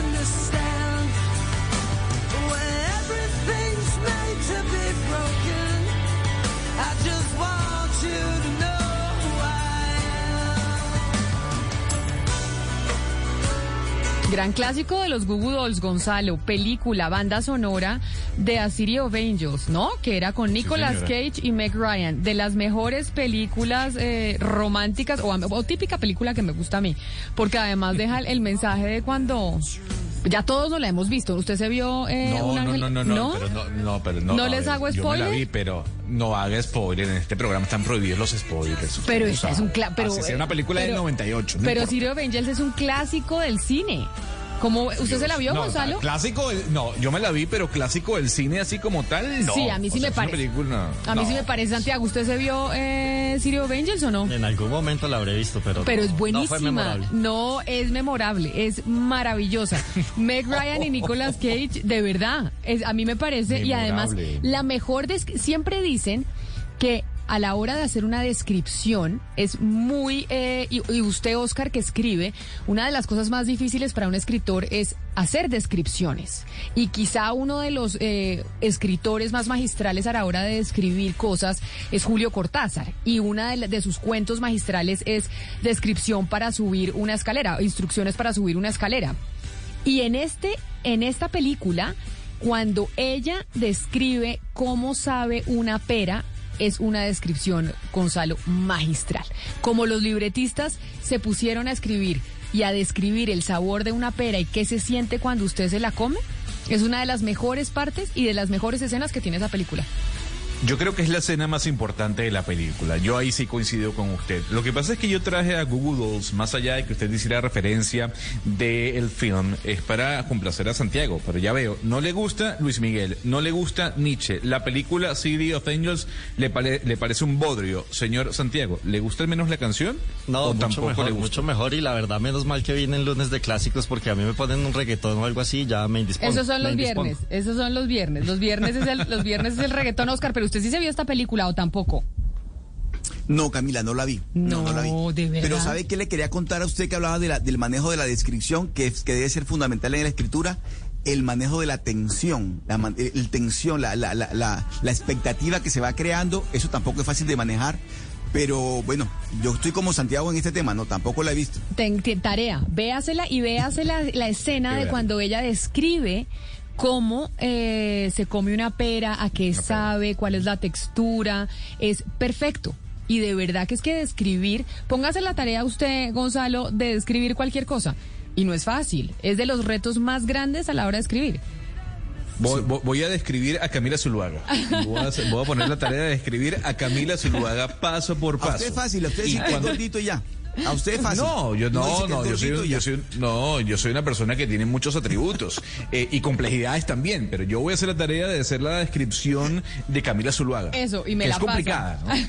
¿no? y me la favor. pasa. Pero hablando de escritura, es que se lanza un libro, yo creo que eh, de uno de los colombianos que sabe más del tema económico en nuestro país. Y es un libro que se suma un poco a la, a la línea de libros que se empezó con Enrique Santos Calderón con El País que me tocó, o con Guillermo Perry con Decidí contarlo. Y les estoy hablando de un libro de Rudolf Gómez, exministro de Hacienda colombiano, ex rector eh, de la Universidad de los Andes, que se llama Así lo recuerdo de editorial Debate. Y es un placer a esta hora saludarlo, doctor Gómez, aquí en Mañanas Blue. Bienvenido y gracias por, eh, por atendernos y felicitaciones por su libro. Gracias Camila, muy amable de, de tenerme aquí. Bueno, y además así lo recuerdo, eh, es- hay algo maravilloso y es que usted empieza hablando de su familia, primero de su papá, del impacto que tuvo para usted el fallecimiento de su papá y demás, y por eso quiero preguntarle, doctor Gómez, es cómo fue la decisión para planear el libro y para decir, yo quiero empezar por mi familia. Porque uno se imaginaría, no, Rudy Gómez va a empezar a hablar de la economía, de cómo fue la apertura económica, etcétera, etcétera, y no de sus papás. Sí, esa, esa misma pregunta me hizo mi, mi hijo mayor Martín. Dijo, pero, pero, pero, ¿por qué dejas todo la economía para el final? Y Martín, pues yo no estoy escribiendo una memoria de Hacienda, esa la escribí hace mil años cuando salí del ministerio. Estoy escribiendo una memoria de vida, estoy contando. Ese, ese es- y hay muchas cosas interesantes que contar. Es decir, por ejemplo, haber descubierto eh, la historia de mi papá, eh, eh, su, la mujer que, que, lo acompañó a llegar a Colombia eh, y que después él, él, él, eh, rompió con ella. Eh, eh, eso, fueron descubrimientos que yo no sabía si lo fuimos descubriendo a medida que estábamos investigando. Fue una investigación muy interesante y yo creo que eso eso nomás ya vale la pena desde el punto de vista mío por supuesto también también quería resaltar mi familia mi familia colombiana que fue la que me acogió y, me formó. Eh, eh, y creo que le hice le hice le hice justicia porque tenía que dejar eso como constancia. Pero yo estoy con su hijo Martín. A mí también me sorprendió que usted dejara para el final toda la parte económica y usted dice, no, es que yo no estoy haciendo memorias de Hacienda porque esas las hice cuando salí del ministerio. Pero sobre todo, doctor Gómez, porque en este momento, sobre todo en este día donde estamos hablando que mañana se podría radicar la reforma tributaria o que en esta legislatura vamos a tener que, sin duda alguna, hacer una reforma tributaria, si no se nos va a se nos van a complicar las cosas. Uno dice, pero entonces eh, nos vamos a tener que leer el libro de atrás para adelante, o no, o toca leérselo necesariamente. Hay, hay libertad de leerlo como quiera. Por ejemplo, eh, J. Uribe, el antiguo ministro de, de- el antiguo gerente del Banco de la República, principió precisamente por, por, por eso, donde hablo de crecimiento, de la reforma tributaria, de la, del, del problema social que nos, nos, nos lleva ahora a, o nos obliga a hacer reformas profundas y hacerlas muy rápidamente, tal como usted dice. Eh, es decir, eso, eso cada cual lo lee como quiere y ahí está en los capítulos es muy claro dónde está lo económico y dónde está lo, la memoria personal. Sí, señor. Y yo le pregunto entonces, en este libro que además tiene fotos, que tiene más, o sea, tiene casi 400 páginas, ¿no, profesor Gómez? Casi Sí, ahí. 450 y pico. A mí también me sorprendió. Sí, porque es un, es un libro largo. Pero a propósito del tema económico, ayer, yo no sé si usted vio la columna del expresidente Uribe en el periódico El Tiempo sobre su propuesta económica. Y yo tenerlo aquí en los micrófonos y no preguntarle al respecto, pues me, no me lo perdonaría nadie. ¿Cómo la vio? ¿Cómo vio la propuesta económica que, plantea el expresidente Uribe y que lo viene haciendo ya desde hace algunas semanas? Pues a mí me parece muy interesante y me, me llamó la atención el artículo. Y le voy a decir lo que más me llamó la atención, que coincidimos casi que exactamente en la necesidad de hacer reformas. En lo que no coincidimos es en, tanto es en las, en las, en las propuestas, pero, pero eh, para eso está la discusión. Es decir, yo creo que ahora comienza en serio la discusión, pero que queda claro es que tenemos consenso de que nosotros tenemos que hacer unas reformas muy profundas, sobre todo en lo social. Él lo dice muy claramente, dice, no solamente la situación social es angustiosa, sino que puede ser explosiva, ¿no? Y eso, en- en- eso me parece que es una contribución importante a la discusión, es decir, hay que tomar muy en serio la situación y, y- y- y yo me alegro de estar ahí en el mismo lado. Ya en la parte técnica va a haber algunas diferencias, me sorprenden no tantas como yo esperaba. Ahora estaba oyendo a la senadora Rosario Guerra en un, en un panel de desarrollo y estaba eh, eh, sorprendido de, la coincidencia en muchos temas y me, imagino que ella es vocera de, de, de su grupo político, de manera que de, eh, eh, es una contribución importante a la discusión, lo que, para contestarle a la pregunta. Doctor Gómez, yo quisiera que usted nos cuente qué cosas reveladoras hay en su libro del proceso de, apertura económica que usted llevó a cabo como ministro de Hacienda eh, de la presidencia de Gaviria y también me gustaría que su respuesta la conecte pues con la coyuntura porque seguramente usted se ha leído la cantidad de críticas y, y- y de opiniones de economistas que dicen que esa apertura hoy en día quedó a medio camino, fue una promesa incumplida y el país pues eh, sigue siendo un país muy cerrado al mundo en tema comercial. Sí, eh, yo, yo sobre la apertura no, no, no revelo nada distinto que los detalles, ¿no?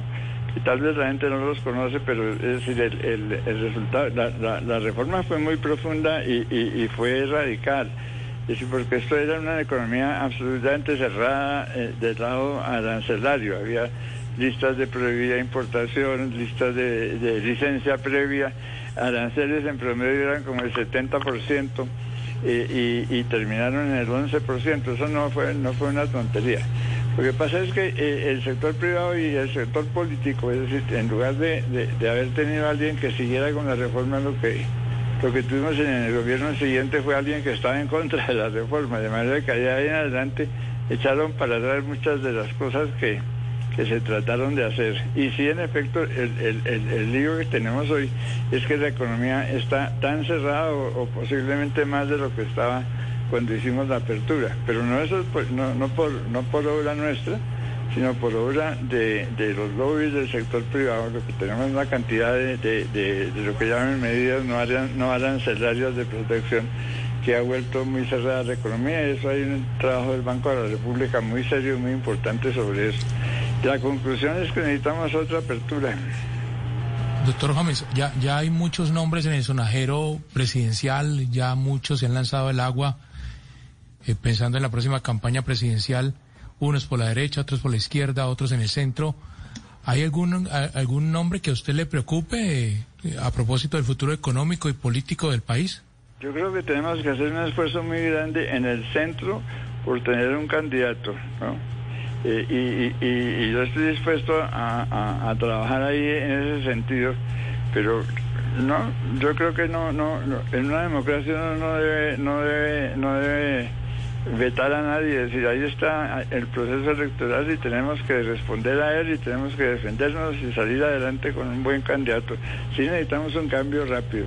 Pero mire, usted quedó en punta con lo cuando dice que necesitamos otra apertura. Usted dice, yo creo que necesitamos otra apertura económica, pero lo que estamos viendo, profesor Gómez, es todo lo contrario. Sobre todo la semana pasada estábamos hablando de cómo el Centro Democrático Partido de Gobierno estaba presionando para que se le pusieran más aranceles a los textiles importados. y el y el gobierno cedió y eso es lo que va a venir pasando y estamos viendo un mundo que cada vez está cerrando más las economías, no solo Colombia, el mundo. Eso me parece bien, bien, bien oportuno que usted diga eso, porque ese, esa, esa, esa medida va a tener dos consecuencias. Una es que a la gente le va a costar más comprar ropa, ¿no? Y, los que, y los que, las personas que, más afecta eso son las de más bajos ingresos. Lo segundo es que eso fomenta el, contrabando, porque si hay unos aranceles tan altos, que está el 40%, entonces eh, esto va a ser el- la feria para el contrabando, ¿no? Eh, es una medida que va, va a hacerle mucho daño al sector, al sector de confecciones. Primero porque no los pone a competir con las importaciones. Y segundo porque encarece el producto y, y- y favorece el contrabando. Me da pena, pero es- así es. Sí, yo creo que ahorita tenemos que hacer esa apertura si queremos que la, la economía sea más competitiva. Pero, pero doctor Gómez, mire, escuchándolo a usted, eh, pasa algo muy curioso con los ministros de Hacienda. Cuando son ministros de Hacienda, les gustan los impuestos, pero cuando dejan de serlo, ya no les gustan los impuestos. Entonces, le quiero preguntar por la, por la tributaria, la que se presenta este esta, esta semana en el Congreso, la que presenta el gobierno, y lo que tiene que ver con grabar más, y más productos de la canasta familiar, el IVA.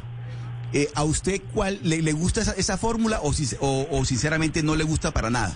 Pero, pero venga, le, hago una, le hago una, una aclaración. Es que la, la pregunta a un contribuyente si le gustan los impuestos, siempre le toca a uno decir que no, porque eso va contra mi bolsillo. Pero como persona que eh, eh, conoce el tema económico y está preocupado por el país, lo que le digo, sí señor, necesitamos esa, esa, esa reforma. Así me duele en mi bolsillo, terrible, me va a doler. Pero yo estoy a favor de ella porque va en favor de uno, crecimiento. Dos, una, un, un- un programa social mucho más, mucho más eh, justo. Nosotros lo que tenemos, estoy hablando de la reforma que propone Fedesarrollo porque no conozco la del gobierno todavía, pero está, está proponiendo Fedesarrollo un nuevo pacto social. Eh, darle mucha atención a la gente, a la gente más pobre, a los ancianos eh, eh, que hoy en día no tienen ninguna pensión, a las mujeres que han trabajado toda su vida en la casa y no y no y no tienen y no tienen Pero, reconocimiento. pero doctor Gómez, yo, yo le estoy preguntando por la del gobierno que está incluyendo el IVA a los productos de la canasta familiar, algunos productos de la canasta familiar. Yo creo que- ¿Esa, esa fórmula le gusta a usted? Yo creo que es necesaria, ¿no? No, no tal vez, eh, no conozco el detalle de qué es lo que está proponiendo el gobierno porque no ha hecho una reforma, eh, una, una propuesta formal, pero sí creo que es necesario hacerlo, sí señor. Y, entiendo que en eso tenemos tenemos acuerdo inclusive con el Centro Democrático a juzgar por el por el artículo de ayer de, de- del expresidente Uribe. Pero mire, usted que sabe, usted que conoce de economía, pero también conoce de la política, del manejo en el Congreso, profesor Gómez, ¿cree que se va a poder pasar una reforma tributaria, que se va a lograr pasar algo que necesitamos en este momento a un año de elecciones presidenciales? Yo creo que si no lo pasamos vamos a tener serios problemas, ¿no? Y eso, por eso es que me gustó el, artículo de Uribe, ¿no? Porque él se suma a, a- a- las voces que dicen, mire, aquí hay que hacer una reforma ya, ¿no? Tanto en la parte del gasto social y de, y de programas sociales como en la parte de, como en la parte tributaria.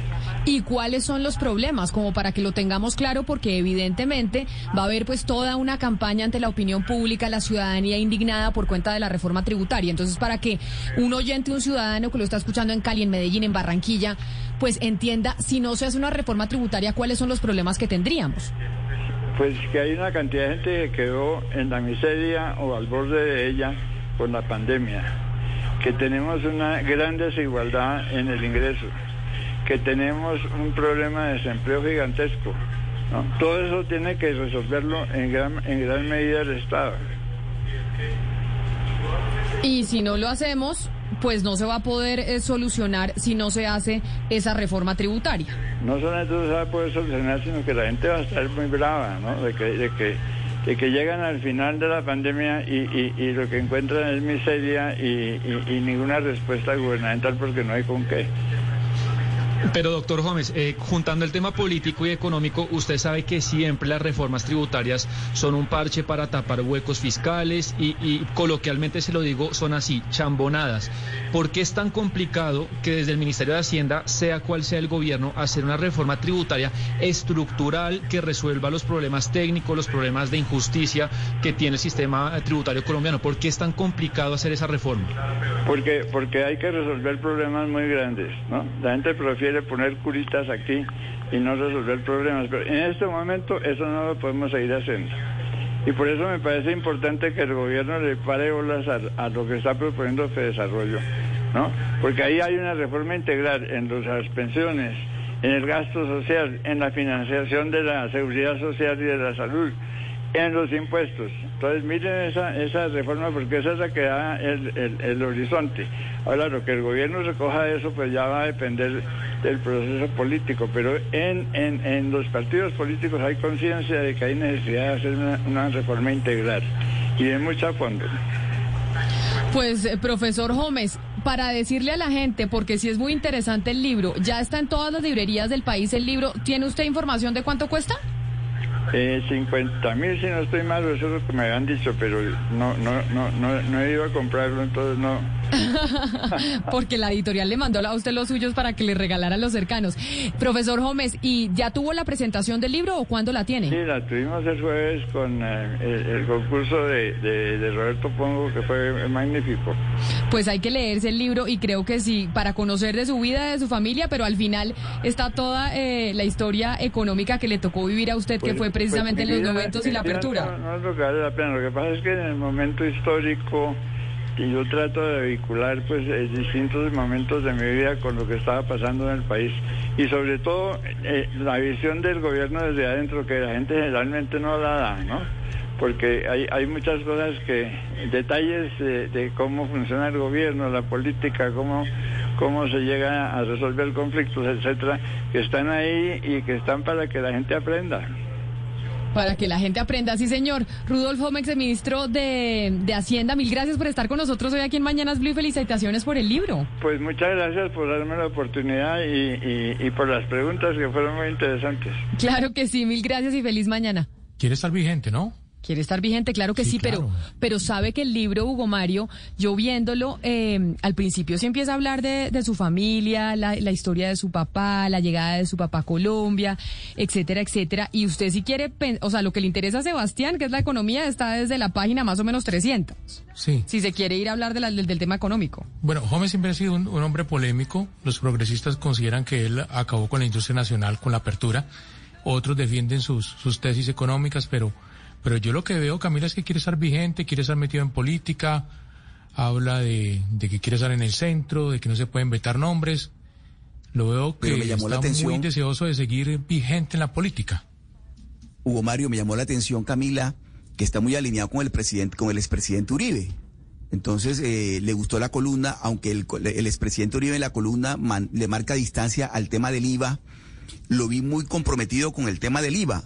Y, y lo que le digo, Camila, es eso. O sea, cuando son ministros de Hacienda, el costo político de una reforma como, como una, una que graba los productos de la canasta familiar con IVA, el costo político es muy alto. Una cosa que ya cuando ya son exministros, ya hablan con una libertad. Usted no ha escuchado al, al doctor Cárdenas, al doctor Echeverry, todos hablan con una, tranquilo, desprendidos de cualquier preocupación.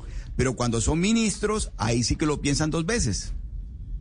Pero además, Oscar, pues eh, sí es un peso pesado dentro de la historia del pensamiento económico en Colombia y ahorita que pues se han muerto lastimosamente nombres tan importantes. Y Camila, yo no quiero condicionar a los compañeros de digital, pero para mí el titular de esta entrevista es se necesita una segunda apertura económica.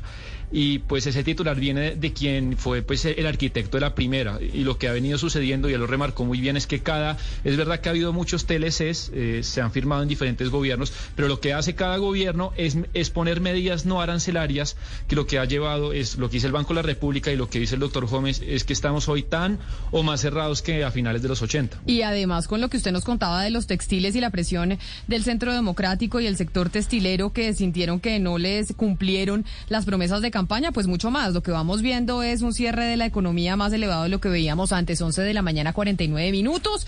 Hacemos una pausa y regresamos. Colombia está al aire. Los titanes en educación son imparables. Si crees que puedes cambiar la vida de las personas usando la educación como pilar fundamental para construir un país a prueba de todo y tienes un proyecto imparable en marcha para lograrlo, nomínate ya en www.titanescaracol.com. Titanes Caracol y Chevrolet Colorado no se rinde ante nada. Un país a prueba de todo.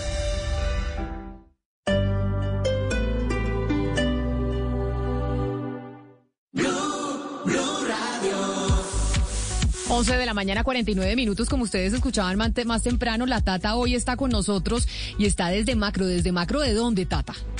Hola Camila, buenos días. Estoy desde Macro de la Avenida de las Américas con carrera 65, exactamente ubicada en el centro comercial Outlet Factory.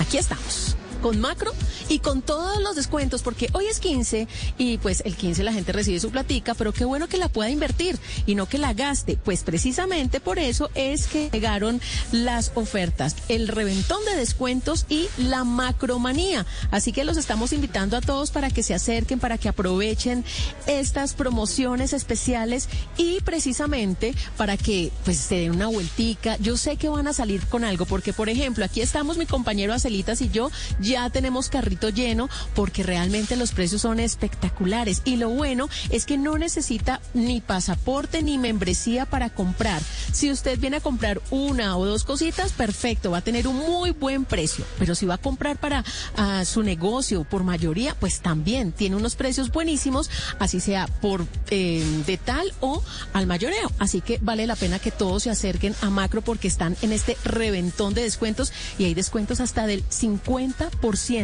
Así como lo están escuchando para que aprovechen y bueno, esta quincena la inviertan, no la gasten. Ahora, estoy aquí en el de la Avenida de las Américas con carrera 65 en el centro comercial Outlet Factory, pero también estamos en macro en todo el país con estas promociones y con estas ofertas, así que si nos están escuchando en cualquier punto pueden acercarse y disfrutar de cada uno de estos descuentos espectaculares sin membresía y sin pasaporte. Así que vale la pena, aproveche estos descuentos, ya saben, hasta del 50%. Todo esto se llama reventón de descuentos y macromanía. Dos palabras que usted tiene que aprovechar muy bien en este día y sobre todo para que la plática no se le vaya. Seguimos desde macro en esta mañana aquí en Mañanas Blue. Nacimos para ser felices, no para ser perfectos. Blue Radio.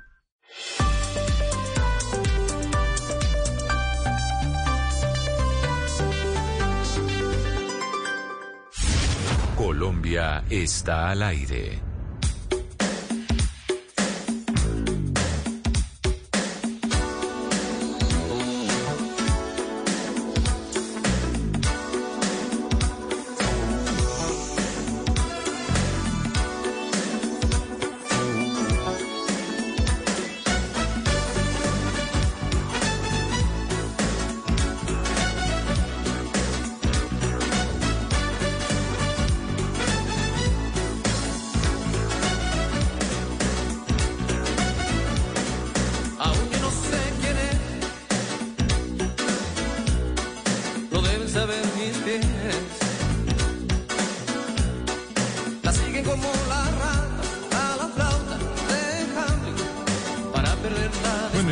Buscando complacer a Santiago Camila a ver si le gusta algo de la música que mm, el día de hoy he traído. Con esto aseguro no lo va a convencer.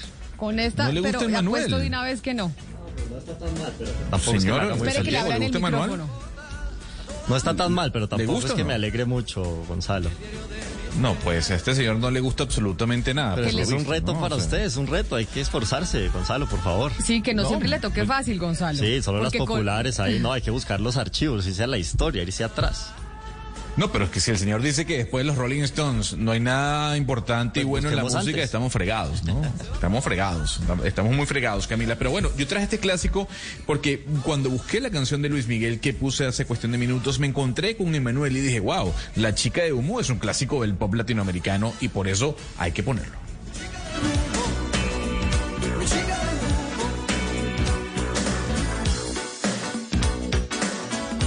Sin duda es un clásico latinoamericano y se oye viejito. Esto sí se oye viejito ya. Gonzalo, ¿qué es el lío de AstraZeneca? ¿no? Holanda dejó de poner eh, la vacuna de AstraZeneca por el tema de los problemas que han encontrado que podría estar generando trombos en las personas que se las ponen. Pero AstraZeneca dio un comunicado y dijo, oiga, no, nosotros reafirmamos en que la vacuna es 100% segura, pero ya hay varios países que dijeron que no la van a aplicar más. Anótele eh, Italia, España, Finlandia, Noruega, Dinamarca, que han dicho no vamos a utilizar la, la, vacuna de AstraZeneca.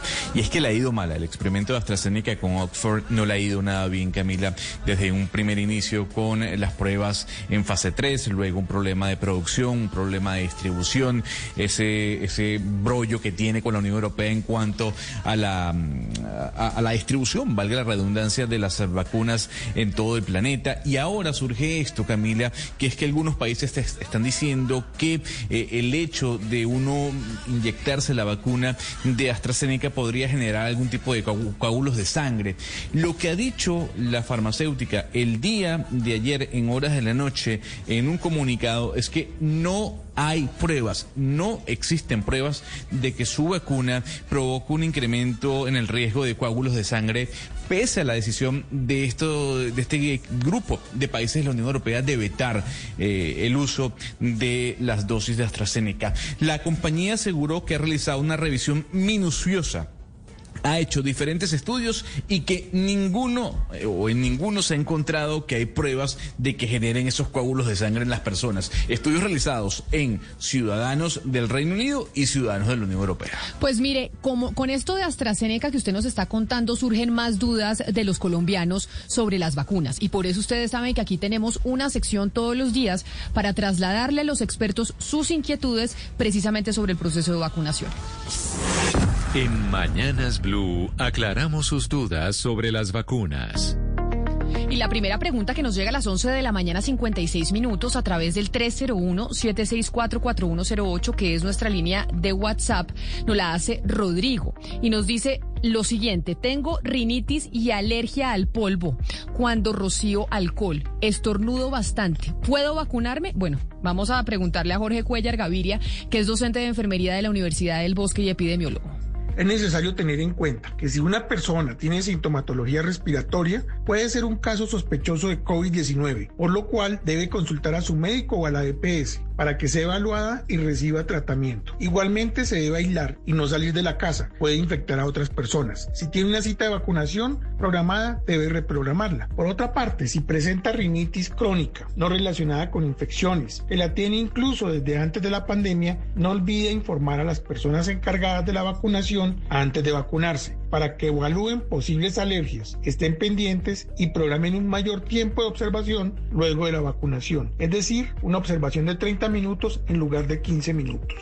Y ahora vamos con otra pregunta que nos manda Paola, que es la más común, la que tienen la mayoría de oyentes que tiene que ver con las alergias. La hemos respondido varias veces, pero si nos toca responderla un millón de veces, aquí vamos a trasladarle a los expertos sus inquietudes. Dice Paola que qué pasa con las personas que son alérgicas, que por ejemplo, su hermana es alérgica a la penicilina. ¿Se pueden poner esta vacuna contra el coronavirus? Se lo preguntamos a Carlos Agudelo, infectólogo y epidemiólogo de la Clínica Universitaria Bolivariana. Alérgica a las penicilinas o a algún medicamento o a algún alimento no tiene ninguna contraindicación que se apliquen las vacunas, dado que está demostrado en diferentes países que se han administrado masivamente que no hay ninguna contraindicación, a no ser que tengan alguna sea alérgica o alérgico a algún componente que tenga la vacuna que se esté administrando. Ahí está entonces la respuesta. ¿Qué cantidad de preguntas, sobre todo, Oscar, la gente con alergias, ¿no? La gente dice, oiga, si yo soy alérgico, porque de verdad, ¿usted es alérgico a algo, Oscar? No, no, Camila, pero, pero me llama la atención que mucha gente tiene cualquier cantidad de dudas todavía con el tema de las vacunas, ¿verdad? O sea, ha pasado el tiempo, pero nada, la gente sigue con dudas y está bien que tengan dudas y que uno les pueda resolver las preguntas que tienen. Pero lo que pasa es que la gente que tiene alergias, ¿usted tiene alergia, Santiago, de alguna alergia al polvo o algo? conocida. Pero la gente que tiene alergias, si sufre mucho y tiene mucho temor, porque es que usted se puede morir si tiene una alergia, una alergia pues muy pronunciada. Por supuesto, pero yo creo que acá el, el mensaje general es que hay que confiar, hay que confiar en los mensajes que se ha dado desde el gobierno, que casi todas las alergias están bien y son muy pocos los casos en los que habrían complicaciones. Oiga, me parece que el gobierno nacional, Oscar, sí va a cumplir la meta de en marzo tener a un millón de vacunados, ¿no? Parece que sí le van a, nos van a callar la boca a muchos.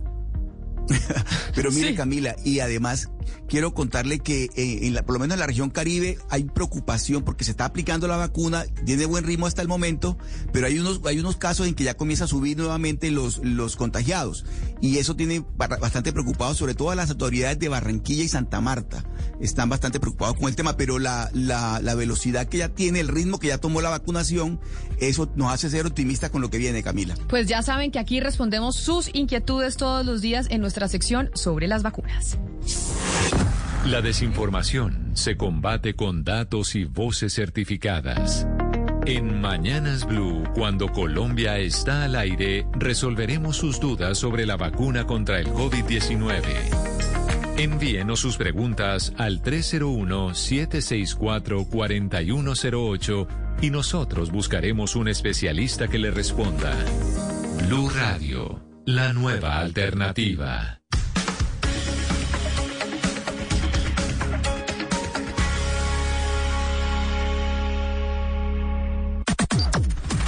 Las noticias del mediodía en Mañanas Blue. Son las 12 del día en punto, el momento en el que usted se actualiza de las noticias de lo que pasa en Colombia y en el mundo de la mano del servicio informativo de Blue Radio. Don Eduardo Hernández, buenas tardes. Buenas tardes Camila, pues mucha atención porque hay una noticia de último momento que se acaba de producir en Medellín. Otra vez, un vehículo cayó desde la parte alta de un edificio, estamos hablando de un quinto piso, un vehículo blindado en el barrio del Poblado, el hecho deja hasta el momento una persona muerta y por lo menos dos heridas. El último reporte lo tiene hasta ahora Dubán Vázquez. El automotor cayó en un parque infantil donde los vecinos del conjunto intentaron auxiliar al conductor, quien en el momento del impacto se encontraba en difíciles condiciones. En este acto también, dos personas resultaron heridas. Calmados, calmados que ya viene, ya viene ambulancia. Tranquilo. Tranquilo, tranquilo. Aunque fue trasladado a un centro de asistencia del conductor, este falleció. A esta hora sigue la atención de la emergencia en la zona del poblado de Medellín por parte de los organismos de socorro. Terrible historia, 12 del día, un minuto. Ahora vámonos a hablar de la alcaldesa de Bogotá, Claudia López, porque en este momento está haciendo anuncios importantes relacionados con la infraestructura de toda la ciudad. ¿Cuál va a ser el futuro de la avenida longitudinal de Occidente, conocida como la famosa ALO, en la zona norte de la capital? ¿Qué va a pasar con la carrera séptima? ¿Y en qué va el tema del corredor verde? Todas estas preguntas las está resolviendo a esta hora, donde está José David Rodríguez. ¿Qué ha dicho la alcaldesa sobre estos temas? Hola Camila, continúa hablando la alcaldesa mayor Claudia López en compañía del secretario de Movilidad Nicolás Estupiñán. Cuatro proyectos, según ella, muy importantes que se van a abrir en el tema de movilidad, pero si quiere, aquí nos acompaña el secretario de Movilidad de una vez, Camila, que sea el mismo secretario de Movilidad que nos diga, muy buenas tardes secretario, bienvenido a Blue Radio, qué obras se van a abrir desde el día de hoy, cuáles son las licitaciones. Dos minutos, aquí lo demoramos nada más. Buenas tardes. Buenas tardes, muy buenas tardes para todos. Aquí acabamos de anunciar con la señora alcaldesa, la señora vicepresidenta de la Nación, el presidente de la ANI, cuatro proyectos supremamente importantes para Bogotá y para la región. Por eso también nos acompañó el gobernador de Cundinamarca. Tenemos entonces la apertura de la licitación de dos proyectos fundamentales, Aló Sur, proyecto muy esperado para todos, y Accesos Norte. Accesos Norte se comprende de la ampliación de la autopista eh, norte y de la carrera séptima. Estos son proyectos que se habían desarrollado desde hace ya varios años, pero que habían estado en problemas de diseño, problemas de coordinación interinstitucional entre Bogotá y la gobernación, y finalmente entonces el día de hoy se abren estos proyectos y también anunciamos entonces la licitación de la ingeniería de valor, que son los estudios y diseños para los tres tramos de nuestro corredor verde. Ese corredor verde entonces inicia la licitación hoy. ¿Cuándo se abre una vez? ¿Va a ser en tres tramos? ¿Cómo va a ser ese proceso de la séptima? Entonces son tres tramos. Estos tres tramos se abre hoy la licitación de nuevo de los estudios y los diseños. El primer tramo tiene 12 meses de ejecución, 11 meses de ejecución. Los otros dos tramos tienen 14 meses. Y entonces vamos a esperar eh, a mitad de 2022 para poder entonces licitar las obras que van a terminar entonces al comienzo del 24 y a mitad del 25. Secretario, muchísimas gracias por estar en Blue Radio. Esos son los anuncios entonces, Camila, que se hacen a esta hora desde la alcaldía. Accesos norte a lo sur, carrera séptima, ampliación desde las séptimas de la 240 y todo el corredor, ese paquete de corredor verde de la carrera séptima. Importantes anuncios, Eduardo, los que está haciendo la administración de Bogotá en términos de infraestructura. Sí, claro, porque eso lo que permitirá obviamente es descongestionar todo el tráfico en el norte de la capital del país y sin lugar a dudas brindar otras alternativas. Las cuarentenas de enero le pasaron factura a la economía y ocasionaron una dura caída tanto del comercio como en la industria y Bogotá sigue reportando las peores cifras. Marcela Peña. Enero fue un mes negro para la economía. La industria se contrajo un 1,6% y un 4% de los empleados del sector perdieron sus trabajos en medio del segundo brote de la pandemia. Los cierres llevaron a que se frenara un proceso de recuperación que ya llevaba varios meses, según el director del DANE, Juan Daniel Oviedo casi que su totalidad estuvo explicada por lo que sucedió en la ciudad de Bogotá. Y en el comercio el panorama es aún peor. La contracción de las ventas y del empleo fue del 6,4% en todo el país. Los más afectados fueron los trabajadores de almacenes de ropa, calzado, vehículos y artículos de entretenimiento, así como los empleados de estaciones de venta de combustible que vivieron recortes de personal.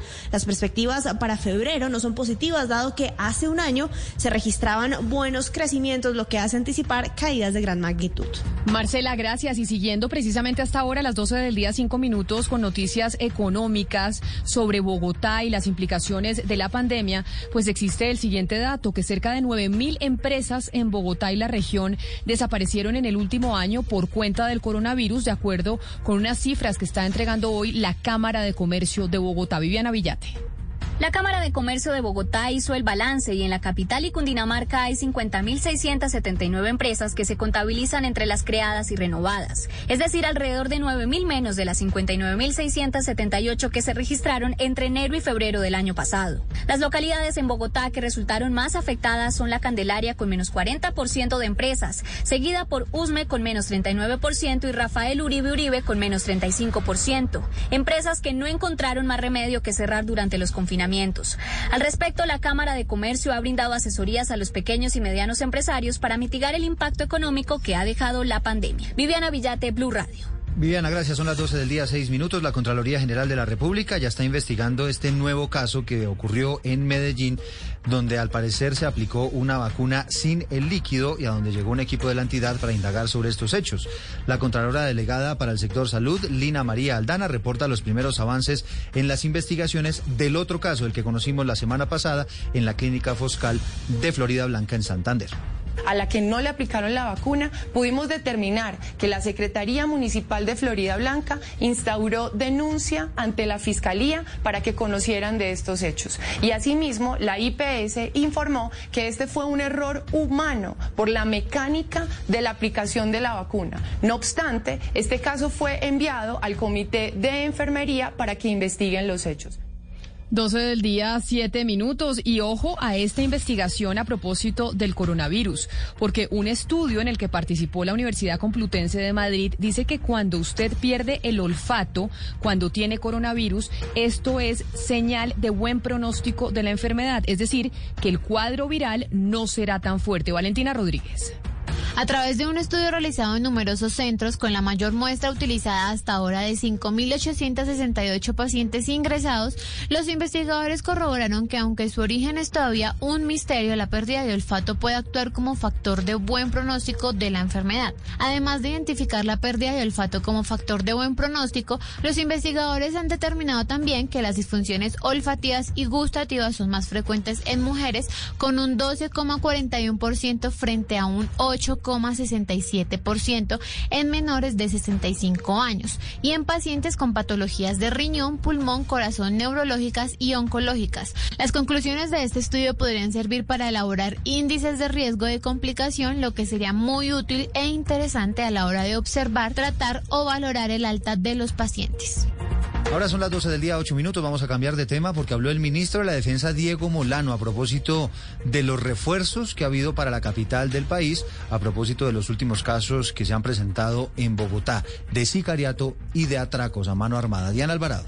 Las autoridades además revelaron que lo que han arrojado las investigaciones es que se ha identificado una caracterización del homicidio en Bogotá y de las estructuras que están actuando de esta manera. Estos hechos estarían asociados a disputas por rentas criminales, principalmente por tráfico local de estupefacientes. Escuchamos al ministro de Defensa, Diego Molano. Seguir con el propósito del plan que se articuló y se acordó con la alcaldesa Claudia López de reforzar pie de fuerza en el caso de Bogotá. Particularmente seguimos avanzando con el compromiso de traer nuevo pie de fuerza a la ciudad de Bogotá, como ha sido señalado.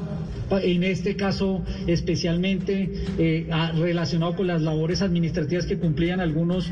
A finales de abril, además, entrará un nuevo pie de fuerza de 1.093 policías bachilleres solo para reforzar la seguridad en Bogotá. Gracias, Diana. Y en otras noticias, un juez envió a la cárcel a dos personas que habrían participado en la elaboración de panfletos para amenazar a líderes sociales en el sector del Salado en el departamento de Bolívar. Dalida Orozco. Tras finalizar la audiencia de medida de aseguramiento contra Yandy José Rivera y Yuranis Velasco, capturados como presuntos responsables de las amenazas contra líderes sociales del corregimiento El Salado, un juez de control de garantías de la ciudad de Cartagena los envió a la cárcel. De acuerdo a la fiscalía, los capturados, un vecino y una hermana de la lideresa social Girley Velasco, quien también figura entre los amenazados, durante casi dos meses intimidaron a las víctimas con mensajes de texto y llamadas vía celular. Además, serían los autores del panfleto amenazante que circuló el pasado mes de febrero en este corregimiento con los rostros de 11 líderes sociales y otros habitantes de la población. La fiscalía también dio a conocer que las amenazas se habían originado en el barrio abajo del corregimiento El Salado, sector en el que viven los dos procesados. Los capturados que no aceptaron los cargos fueron imputados con los delitos de amenazas contra defensores de derechos humanos y desplazamiento forzado. Ahora son las 12 del día y 10 minutos. Llamaron a juicio al ex senador Iván Moreno Rojas por el carrusel de las ambulancias en Bogotá de estos escándalos de corrupción. Asdrúbal Guerra. El ex senador Iván Moreno Rojas, quien se encuentra condenado a 14 años por su participación en el escándalo de corrupción de la malla vial de Bogotá, acaba de ser formalmente acusado por un nuevo delito, esta vez por exigir dineros en el contrato de ambulancias llevado a cabo en la administración de su hermano Samuel Moreno mientras se desempeñaba como alcalde de Bogotá. De acuerdo con las pruebas recaudadas, el ex senador Moreno Rojas habría influido decisivamente en la selección de la Unión Temporal Transporte Ambulatorio Bogotá, a la que se le adjudicó el contrato de ambulancias, así como en la distribución de pagos indebidos a servidores públicos del distrito y a particulares por un valor superior a los 6 mil millones de pesos. Por estos hechos, la Sala de Instrucción de la Corte Suprema de Justicia acusó formalmente a Iván Moreno para que responda por los delitos de interés indebido en la celebración de contratos y peculado por apropiación. 12 del día 11 minutos y el presidente Iván Duque afirmó en la instalación de la Asamblea del Banco Interamericano de Desarrollo que este banco debe fortalecer y tener más recursos y capacidad de crédito para financiar las necesidades de los países de la región y del Caribe, especialmente tras el duro golpe de la pandemia. María Camila Roa. Buenas tardes. Y el presidente Iván Duque instaló oficialmente la agenda de la Asamblea del BID en Barranquilla de manera virtual con la apertura del foro de alcaldes. Allí aseguró que este banco debe ser más fuerte, tener más recursos y más capacidad de préstamo para los países de Latinoamérica que intentan levantarse o más bien mitigar el impacto negativo sobre sus economías de la pandemia. Al resaltar que sea Barranquilla la sede de esta Asamblea virtual, el presidente aplaudió la gestión de los exmandatarios de la capital del Atlántico. Vimos la extraordinaria gestión de las administraciones de Alejandro Char la extraordinaria gestión de la alcaldesa Elsa Noguera y ahora vemos una extraordinaria gestión liderada por Jaime Pumarejo que está llevando la ciudad a una nueva frontera. Dijo que América Latina tiene el mayor reto de su historia reciente y es no retroceder en las cifras de pobreza, sino encontrar la manera de solventar los estragos causados por la pandemia. Y en ese sentido, el BID es fundamental en la generación de créditos y cooperación económica. La noticia internacional. Y la noticia internacional tiene que ver con la farmacéutica AstraZeneca. Como bien lo decíamos hace, minutos, Francia e Italia suspendieron como precaución la vacunación con AstraZeneca, unas horas después de que Alemania también informara una decisión análoga sobre los recientes casos de trombosis en Europa. El presidente Emmanuel Macron anunció que Francia suspenderá temporalmente hasta el día de mañana el uso de la vacuna de AstraZeneca. Por su parte, la Agencia Italiana de Medicamentos también suspendió por precaución con la inyección y precisó que esperará la decisión de la Agencia Europea Médica sobre el uso o no de esta vacuna. Y a eso se le suma a España, Gonzalo. España también suspende la aplicación de la vacuna de AstraZeneca y con esa noticia internacional suya me da para preguntarle a Eduardo, Eduardo, ¿cuántas dosis de AstraZeneca nosotros hemos comprado en Colombia? Pues mire, se espera que para el 31 de diciembre vía COVAX lleguen 244 mil dosis más o menos de AstraZeneca, pero el grueso es a, a partir de las negociaciones bilaterales. Fueron 10 negocios, 10, 10 millones, perdón, de,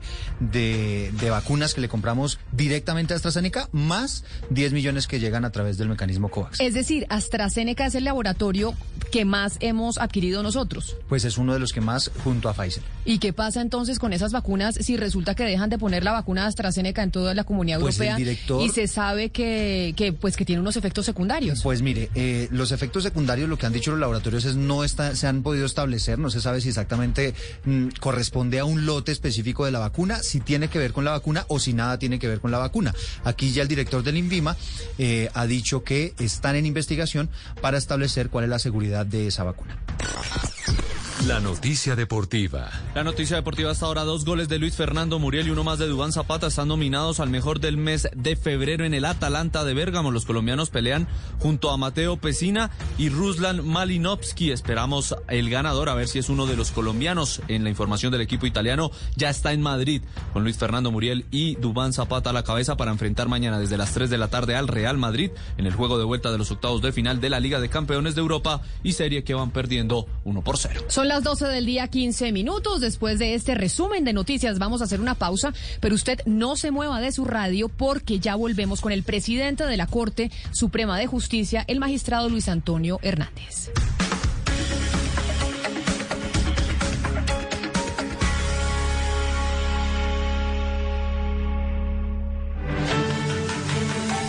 Titanes en educación son imparables. Si crees que puedes cambiar la vida de las personas usando la educación como pilar fundamental para construir un país a prueba de todo y tienes un proyecto imparable en marcha para lograrlo, nomínate ya en www.titanescaracol.com. Titanes Caracol y Chevrolet Colorado no se rinde ante nada. Un país a prueba de todo.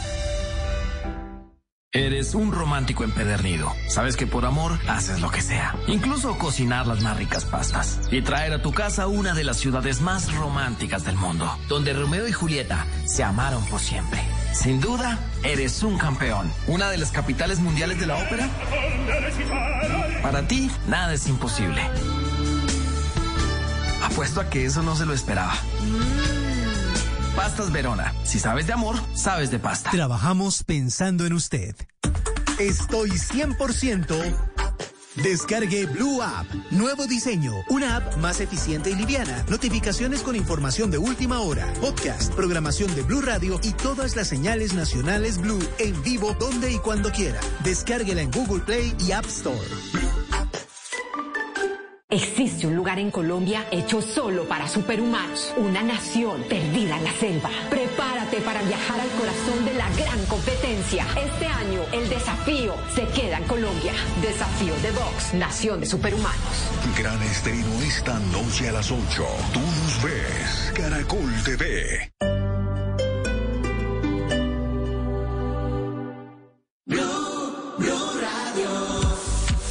Continuamos al aire en Mañanas Blue contándoles a todos ustedes la maravilla, los precios, los descuentos, pero especialmente la macromanía y el reventón de descuentos. Hoy es 15 y hay que aprovechar la quincena. Por eso me vine hasta Macro de la Avenida de las Américas con carrera 65. Estoy ubicada en el centro comercial Outlet Factory. Aquí en Macro muchos productos, miles de productos con unos precios que usted no lo va a creer. Pero lo mejor de todo es que si por casualidad no alcanza a venir hoy, mañana hay algo que han denominado el reventón de descuentos. ¿Qué es esto? Pues les cuento, 50% de descuento en esos productos que usted tanto compra, tanto necesita. Así que hoy y mañana vale la pena acercarse a Macro. Están de Macromanía y mañana de reventón de descuentos. Esto significa que los precios están hasta con el 50% de descuento. Y no solamente en este Macro, en donde yo estoy ubicada,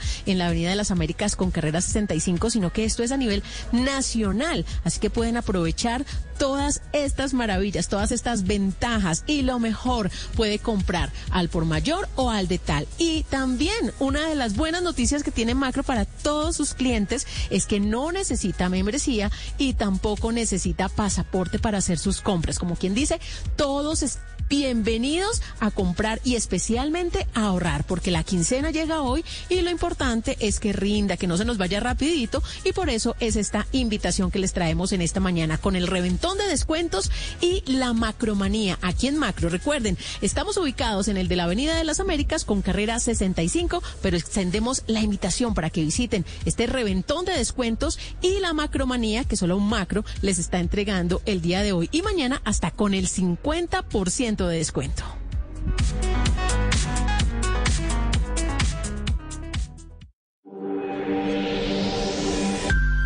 La vida es muy simple, pero nos empeñamos en hacerla difícil.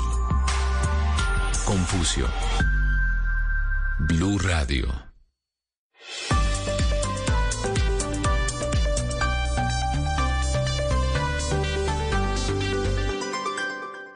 Una señal que se enlaza. Regiones conectadas a través de un dial. A partir de este momento, Oscar Montes, Ana Cristina Restrepo, Hugo Mario Palomar, Valeria Santos, Gonzalo Lázari y Camila Zuluaga analizan y debaten el tema del día. El tema del día. Colombia está al aire. Son las 12 del día, 20 minutos. A ustedes muchas gracias por seguir conectados con nosotros hoy aquí en Mañanas Blue. Después de las noticias, les contamos que tenemos hoy como invitado al presidente de la Corte Suprema de Justicia. Tenemos como invitado al magistrado Luis Antonio Hernández, quien se posesionó como presidente de este alto tribunal el 21 de enero de este año.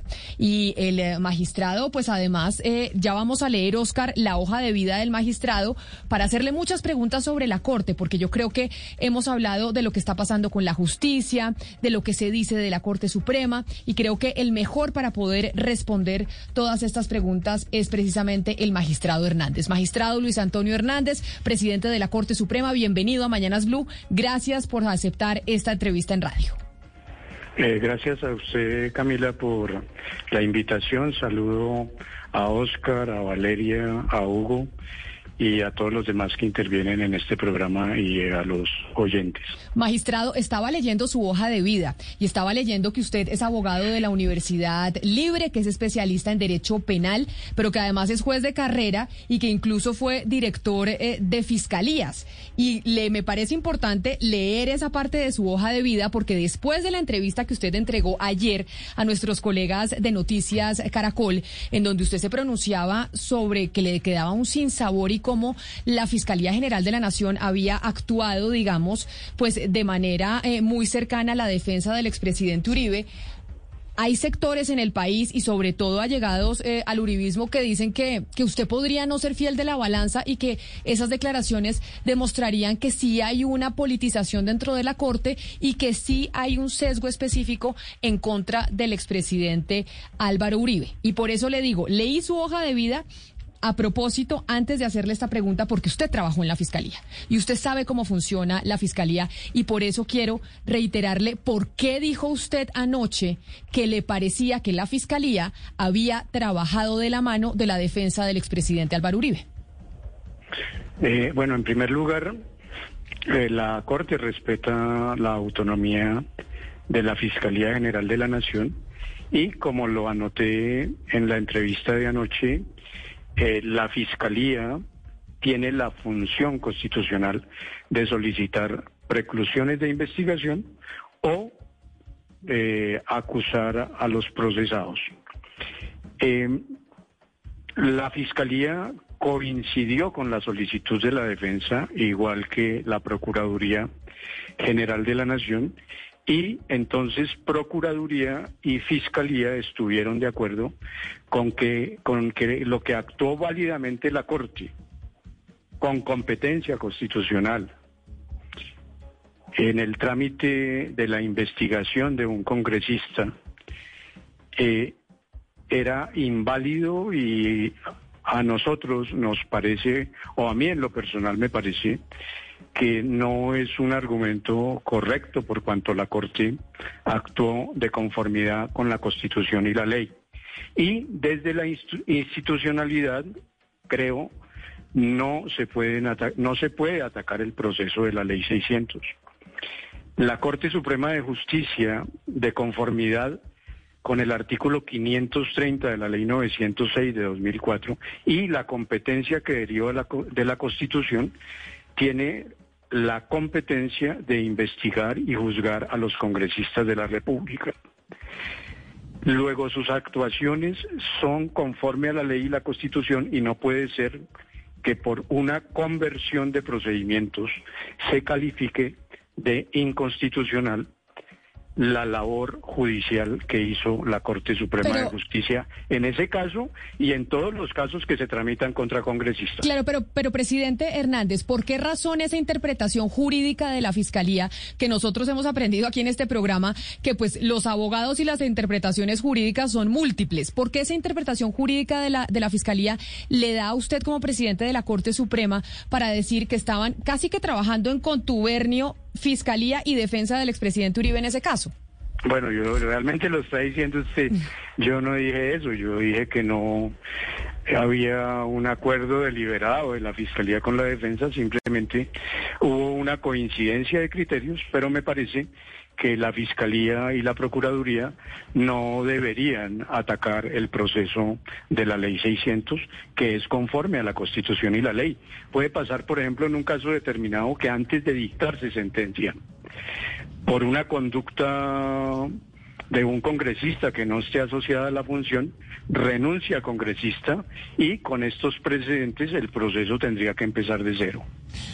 No, pero, pero sí nos quedó sonando, magistrado, la frase suya de que la Fiscalía y la Defensa de Álvaro Uribe habían hecho ya en este proceso. Eh, si, si así fuese, eh, no, no ameritaba, eh, no amerita una investigación, o sea, no es un delito que la, que la Fiscalía y la defensa de un procesado hagan llave para, para esto. No, o sea, repito, o sea, eso lo está diciendo usted. Yo dije exactamente y la pregunta es compuesta, la respuesta de la entrevista con Caracol fue compuesta y es que simplemente la Fiscalía se sumó a la petición de la defensa y ahora agregó la Procuraduría también y repito, desde la institucionalidad no se debería atacar de inconstitucional el proceso que hace la Corte en Ley 600 de 2000, que es el proceso que definió para congresistas la Constitución Nacional y la Ley 906 de 2004 en el artículo 530. Sí, presidente Hernández, eh, de, las críticas que uno escucha por parte de la defensa del expresidente Uribe, eh, una de las que más eh, impacta es que cuestiona la, imparcialidad de la Corte Suprema de Justicia, que eso equivale a una falta de garantías en su proceso. Y también uno escucha una, a varios juristas también cuestionando la imparcialidad de, la, Corte Suprema como juez de, la persona, del aforado. ¿Usted qué lectura hace de, ese, de esos cuestionamientos, de esas críticas, eh, magistrado Hernández, que, comprometen la imparcialidad de la Corte Suprema de Justicia? Pues me parecen que son críticas infundadas. La Corte, mientras tuvo ese trámite eh, bajo su competencia, eh, garantizó plenamente el ejercicio de los derechos del procesado. Magistrado eh, Hernández, mire, usted nos dice no es que yo esté diciendo que la fiscalía está trabajando en contubernio, que eso lo estoy, que eso lo estáis diciendo yo en contubernio con la defensa del expresidente Uribe, sino que no es pertinente y no es conveniente que haya críticas entre la institucionalidad, es decir, entre la fiscalía y la Corte Suprema de Justicia. Apartándonos de este caso, no del caso del expresidente Uribe, ¿qué está pasando en las relaciones entre la Corte y la fiscalía? ¿No están trabajando en conjunto o ha sido solo en este caso en particular o hay un resquebrajamiento de la, de la coordinación entre Fiscalía y Corte Suprema en estos momentos, bajo la administración de Barbosa? No, en manera alguna las relaciones con el fiscal Barbosa son eh, muy buenas y la colaboración armónica entre la Fiscalía General de la Nación y la Corte Suprema de Justicia están eh, en el punto eh, adecuado. Pero entonces usted dice que estas críticas que no son convenientes de manera institucional obedecen entonces directamente al fiscal Jaimes, que era el que llevaba o es el que lleva el proceso del expresidente Álvaro Uribe. O sea, que no es una directriz de parte del fiscal Barbosa porque tienen ustedes muy buena relación, sino es específicamente lo que pasó con el fiscal Jaimes. Pues eh, quien está a cargo del caso es ese fiscal, exactamente, y el tema es...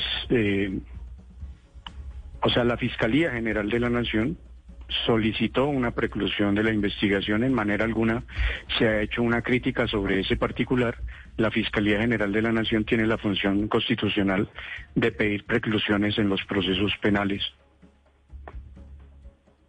Magistrado Hernández, eh, el abogado del expresidente Uribe, el doctor Granados, eh, en varias oportunidades, inclusive aquí en Blue Radio, en este programa, eh, a propósito de la posible, la presunta falta de garantías, decía que no se les había permitido, por ejemplo, interrogar al testigo Monsalve, que es una persona fundamental, testigo pilar en, este, en toda la investigación, que la Corte no le permitió a la defensa del expresidente Uribe cumplir con este propósito.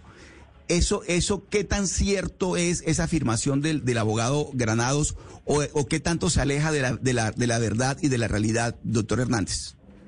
Mire, eh, Oscar, yo no me quiero entrometer en ese proceso porque no es mi papel, no tengo nada que ver con ese proceso. En su momento fui parte de la sala de instrucción que inició esa investigación.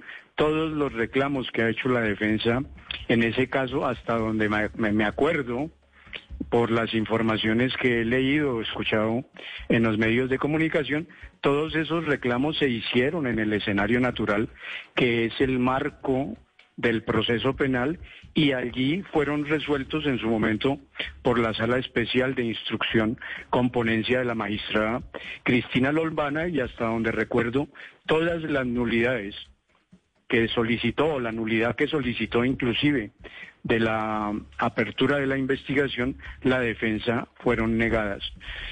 No es mi papel referirme a actuaciones procesales que ya se surtieron y mucho menos a las que en este momento se están surtiendo ante los jueces competentes. Magistrado, pero tal vez para cerrar el, tema Uribe y, y, su percepción en este caso, ¿usted duda de la imparcialidad de la Fiscalía en este caso? La Fiscalía tiene unos deberes eh, legales como los tenemos todos los funcionarios públicos. La Fiscalía, repito, en ejercicio de una función constitucional, solicitó la preclusión de la investigación y deberá probar las circunstancias que invocó ante el juez competente. Pero, magistrado, eso es una respuesta muy diplomática suya. Debo decir que perfecto, si, si usted estuviera en un entrenamiento de comunicaciones, le pondrían un 10. Pero no, sí, en esas eh, capacitaciones de comunicaciones para responderle a periodistas, usted respondió perfecto. Pero es que no nos contestó. ¿Usted confía en la imparcialidad de la fiscalía en este caso, sí o no? Pues yo con la fiscalía es un sujeto procesal, la fiscalía tiene el derecho de pedir la preclusión si consideró en el examen que hizo de las evidencias que estaban probadas las circunstancias que va a presentar ante el juez y la decisión finalmente no es de la fiscalía. La decisión la adoptan los jueces. Si la, si la indagatoria, como había decidido la juez 30 penal municipal, eh, hubiera quedado declarada sin validez, la Fiscalía hubiera podido archivar sin llevar el caso a un juez. En este momento, en la medida que la decisión de la juez 30 municipal fue revocada por el juez cuarto penal del circuito y se declaró válida, es decir, compatible, y, la, la indagatoria con la formulación de imputación de la ley 906. Es por eso que la Fiscalía, la única manera que tiene de finalizar el caso es solicitar la preclusión ante un juez de la República y es el juez el que deberá, sus, debidamente sustentado en argumentos, pues darle o no la razón a la Fiscalía General de la Nación. Mi opinión aquí eh, no cuenta. Sí, magistrado, eh, a propósito de su opinión, ¿Usted no cree como muchos que Álvaro Uribe renunció al Senado para evadir la investigación en la Corte? Anoche el abogado Jaime Granado dijo que, que la Corte estaba viciada y que por eso le había renunciado al, Congreso de la República. Pues últimamente ciertos abogados, cuando eh, no tienen éxito en los casos en el marco judicial, pues dice que no tuvieron garantías. Es decir, como que, como que eh, hay una, hay una eh, relación entre, entre ganar casos y respeto de garantías y perder casos y, e, y respeto de garantías. Entonces, eh, eh, el, el, el, el, el ex senador estaba, eso sí, en su derecho de renunciar a la investidura y esa renuncia causó un cambio de competencia y ese cambio de competencia lo permite la Constitución Nacional. Claro, ex magistrado Hernández, pero entonces al renunciar a esa mm, al Congreso de la República y entonces ya la Corte Suprema no tener competencias sobre el caso del expresidente Uribe, la Corte no tiene competencia sobre solo ese caso, es decir, la Corte Suprema ya nunca investigará al expresidente Álvaro Uribe o hay otros procesos que pueda tener la Corte que sí tiene competencia en contra del exmandatario. Eh, de ese caso, o sea, en ese caso, la Fiscalía solicitó la preclusión de la investigación. Si los jueces competentes, que no son eh, jueces de la Corte Suprema, es la señora juez 28 penal del circuito, y si hay apelación de la decisión que ella eh, adopte una sala de decisión del Tribunal Superior de Bogotá. Si en ese trámite se acepta precluir el caso, el caso se archiva. Allí finaliza. Ese caso nunca va a volver a la Corte Suprema de Justicia. La otra hipótesis, la otra hipótesis es que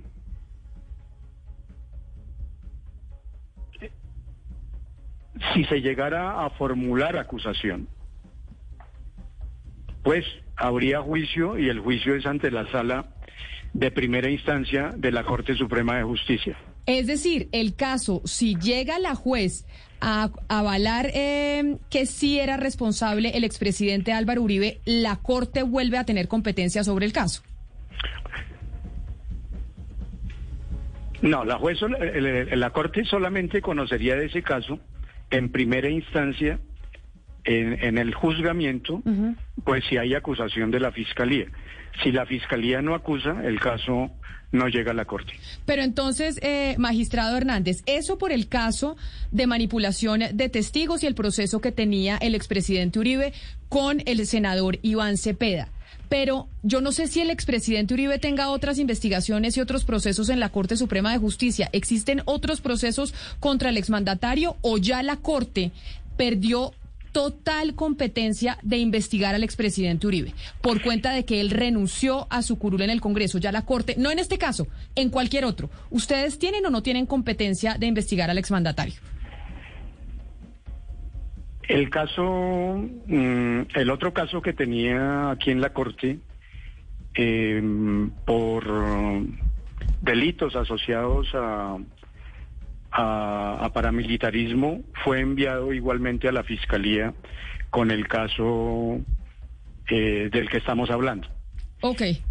Eh, había otro caso por razón del plebiscito que hasta donde recuerdo la sala de in- instrucción de la Corte Suprema de Justicia lo archivó. Y no, no, no sé si haya otros casos, pero si hay otros casos por conductas de cuando fue gobernador, ellas estarían en la Fiscalía General de la Nación. Las únicas que podrían estar en la Corte Suprema de Justicia serían asociadas a conductas de cuando fue senador de la República, pues cuando él fue presidente de la República, las eh, conductas eh, eventualmente delictivas que cometa un presidente de la República eh, son competencia de la Comisión de Acusaciones en la investigación y si hay acusación y esa es la condición, actúa la Corte Suprema de Justicia como juez de la causa. Oscar, porque es que sí todavía quedaban muchas dudas sobre hasta dónde llegaba la competencia de la Corte. Si la competencia de la Corte, en el caso del expresidente Álvaro Uribe, en cualquier tipo de proceso ya se había perdido por cuenta de la renuncia a su curul en el Congreso de la República, o si la Corte todavía seguía manteniendo pues la potestad de investigar al exmandatario en otros casos. Y eso es lo que nos aclara precisamente el magistrado eh, Hernández, actualmente presidente de la Corte. Así es, Camila, porque es porque se entiende que las investigaciones de la Corte, lo que tiene que ver con el expresidente Uribe, es en su condición de aforado. Es decir, con el fuero de, de congresista. Al perder el fuero, obviamente que ese, ese proceso ya lo asume o la, o la, o la justicia ordinaria, la, la, fiscalía, o en su condición de presidente, la corte, la, la comisión de acusación de la Cámara. Pero, pero magistrado Hernández, eh, sobre ese tema, eh, me gustaría conocer su opinión sobre esa modalidad de algunos congresistas de renunciar al Congreso. Ya lo había hecho el, el, expresidente Uribe, pero también eh, lo, lo, hizo el senador Pulgar, entre otros, de renunciar al fuero para someterse a la justicia ordinaria y a la fiscalía. Esa decisión que toman algunos congresistas, ¿ustedes cómo la miran, cómo la analizan? ¿Como una, una evasión a la acción de la justicia, en este caso de la, de la, de la Corte Suprema, o realmente es un derecho legítimo que les asiste a quienes renuncian a su fuero? Pues eh, digamos que es una salida que la ley permite. Este proceso, lo que pasó ante el juzgado 30 penal municipal en el caso del señor expresidente, que pues como que pone en el radar eh, que el Congreso revise, pues dado el precedente que allí se estableció, de considerar inválida la actuación de la Corte Suprema de Justicia. No me refiero a las pruebas, me refiero a, la indagatoria y a la, al decreto de medida de aseguramiento. Si se consideran que esas decisiones que son adoptadas eh, con competencia constitucional y legal son violatorias de la Constitución, como en ese trámite ante la juez 30 se dijo pues entonces el Congreso debería revisar, suprimir el fuero constitucional de todos los dignatarios del país, pienso, menos que el fuero del presidente de la República. Si el trabajo que hace con competencia la Corte en la investigación y el juzgamiento de aforados constitucionales frente a un trámite procesal que es distinto, pero es igualmente garantista que el de la Ley 600 de 2000, se va a considerar contrario a la Constitución, entonces revisemos el fuero constitucional y sometámonos todos, incluidos los magistrados, los congresistas, los gobernadores, sometámonos todos a que nos investigue la Fiscalía General de la Nación y nos juzguen los jueces de todos los ciudadanos. Magistrado, yo empecé esta entrevista leyendo su hoja de vida, contando que usted había empezado en la Universidad Libre, que es especialista en Derecho Penal, que ha sido juez de carrera, usted toda la vida ha estado en la rama. Y la semana pasada estuvimos con tres colegas suyos, con tres expresidentes de la Corte Suprema de Justicia, después de que se conociera la condena al otro expresidente de la Corte, Francisco Ricaurte. Y usted como individuo que ha estado toda la vida en la rama judicial, yo sí le quiero preguntar lo mismo que le preguntábamos a sus colegas la semana pasada, y es qué tan tanto daño le hizo a la Corte Suprema y a toda la rama todo ese escándalo de Francisco Ricaurte, del señor Bustos y de lo que se denominó el cartel de la toga. ¿Qué tanto daño les hizo y qué tanto lo han sentido? Pues eh, yo empiezo por decir que que el caso del doctor Francisco Ricaurte es, es una prueba, una prueba contundente de que ningún juez del país, por importante que sea, está por encima de la ley. Eh, se acaba de dictar una sentencia en su contra. Él fue expresidente de la Corte Suprema de Justicia y pues tenemos que reconocer que hasta donde se ha logrado probar en, en el avance del proceso, pues aún a él le queda el derecho de apelación y si eh, se confirma la decisión de primera instancia, le queda el derecho a recurrir en casación hasta donde se ha logrado probar en, ese caso, entonces, en la primera instancia, pues eh, él habría traicionado gravemente su juramento frente a una misión que es sagrada y que al defraudarla eh, ciertamente afectó hondamente el Poder Judicial. Eh, para su familia y para quienes lo conocemos, ha sido un caso muy doloroso desde el punto de vista personal. Eh, para la justicia ha sido una tragedia enorme. Todos los delitos de corrupción sin duda alguna son graves, pero un episodio de esta naturaleza, es decir, alguien de la cúspide del Poder Judicial eh, incurriendo en ella, reviste una gravedad, eh, pues, eh, de gran significado, dada la función que nosotros, los jueces, cumplimos en la sociedad. pero debo decir también que, que la justicia ha actuado con contundencia y eso yo creo que debería reconocerse socialmente, debería reconocerse desde los medios de comunicación. Eh, y eso prueba que, que, tenemos una justicia sólida que es capaz de actuar inclusive contra quienes fueron sus más altos representantes y eso debe generarle una cierta tranquilidad al país. Magistrado Hernández, es que me gustaría que me aclarara algo porque me pareció entenderle a usted eh, que cuando hablaba del caso del expresidente Uribe, ese quedaba abierta la posibilidad de que volviera a la Corte a sala de juzgamiento. Es decir, eh, a, sala de juzgamiento eso no le corresponde a la justicia ordinaria por no tener fuero a, un juez y no a, la, no a la sala de juzgamiento. Eh, ¿No llegaría el caso del expresidente Uribe a la Corte solo en casación? ¿O ah, es que me pareció entenderle a usted que, que, que llegaría a la sala de juzgamiento?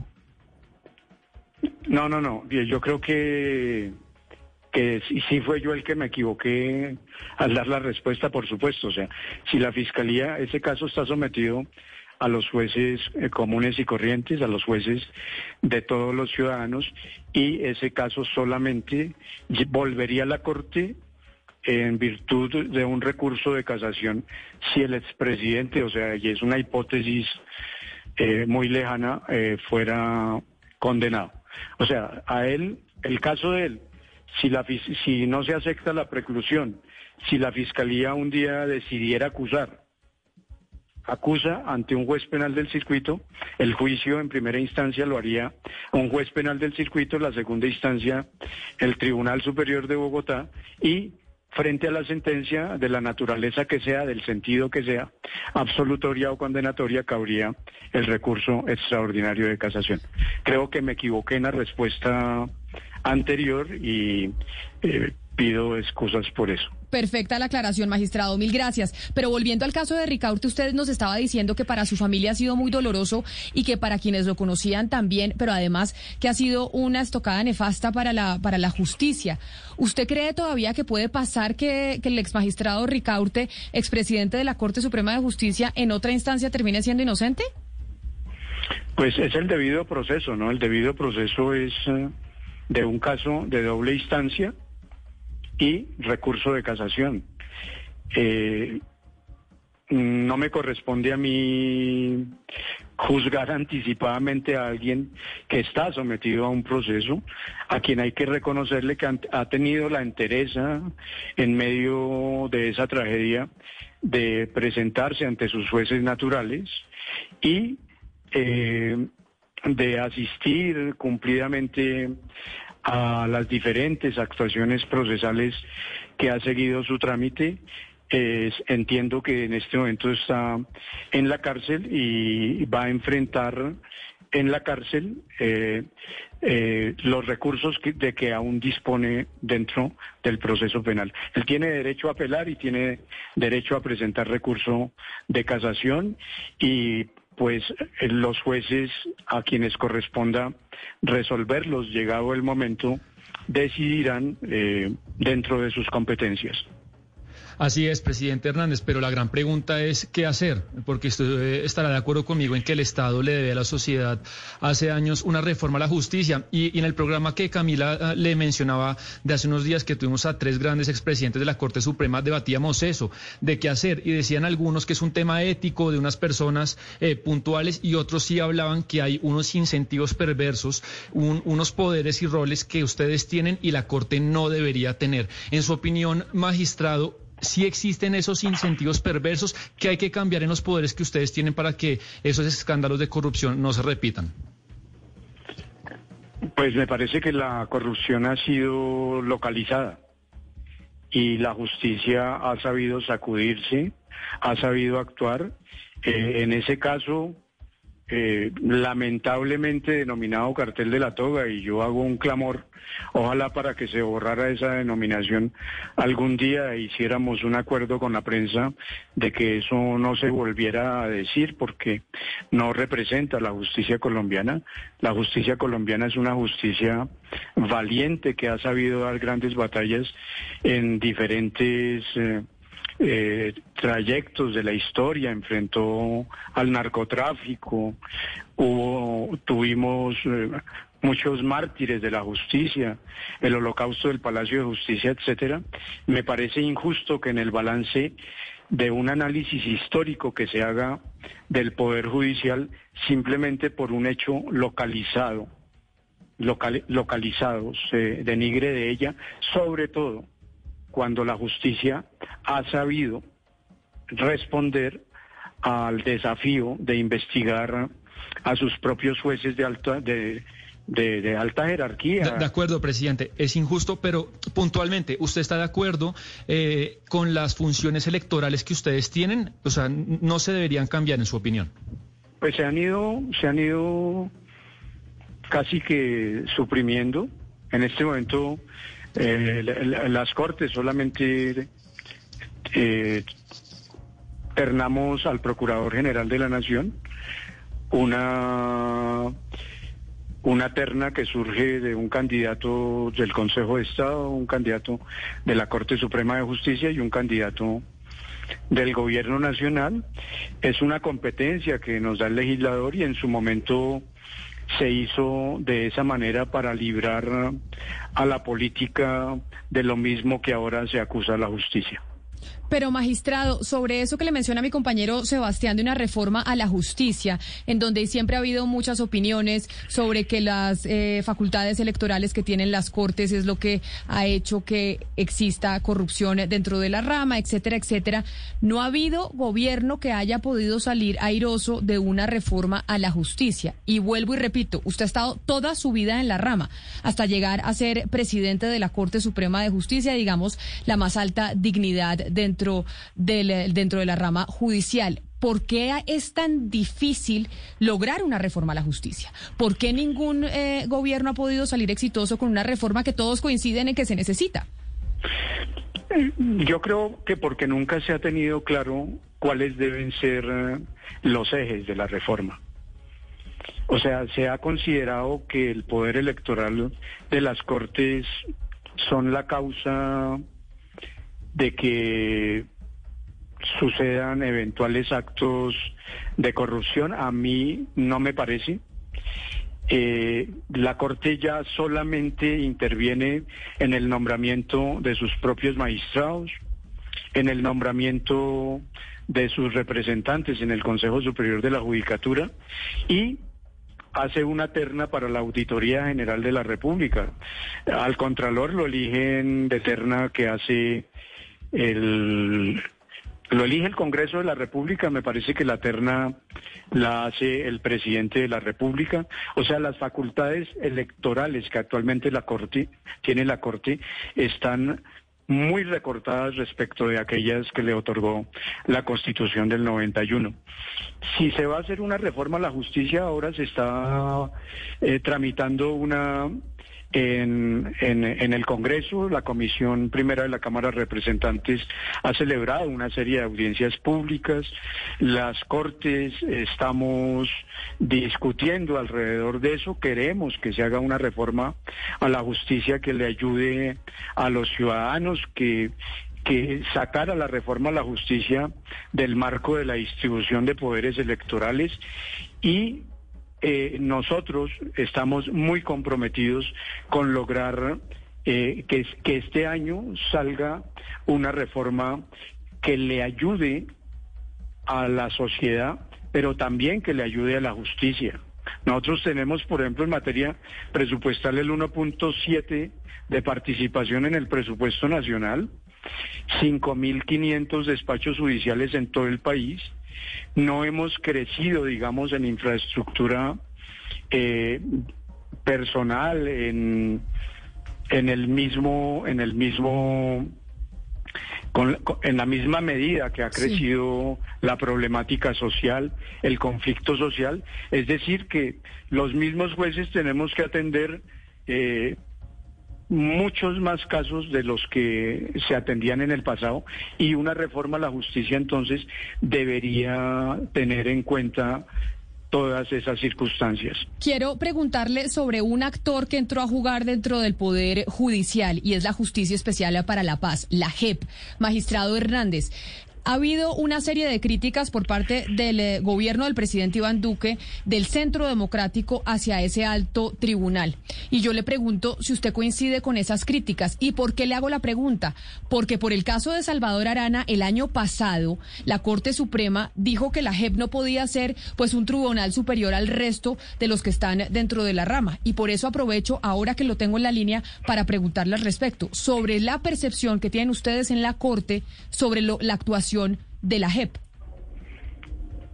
O sea, nuestras percepciones son la aplicación de la ley. Ese es nuestro papel dentro del Estado.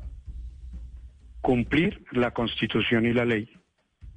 En el caso del exgobernador de Sucre, Salvador Arana, la Corte trabó un conflicto de competencias con la Jurisdicción Especial para la Paz, lo resolvió la Corte Constitucional, le dio la razón a la JEP nosotros acatamos la decisión de la Corte Constitucional y respetamos la independencia de la Jurisdicción Especial para la Paz como se debe hacer por parte de los demás poderes públicos también. Pero ustedes sienten, magistrado Hernández, desde la Corte Suprema, y pues sí lo sentían el, el, año pasado, a pesar de que la Corte Constitucional pues ya dirimió el conflicto, ¿ustedes sienten que la JEP está extralimitándose en algunas eh, oportunidades en sus funciones?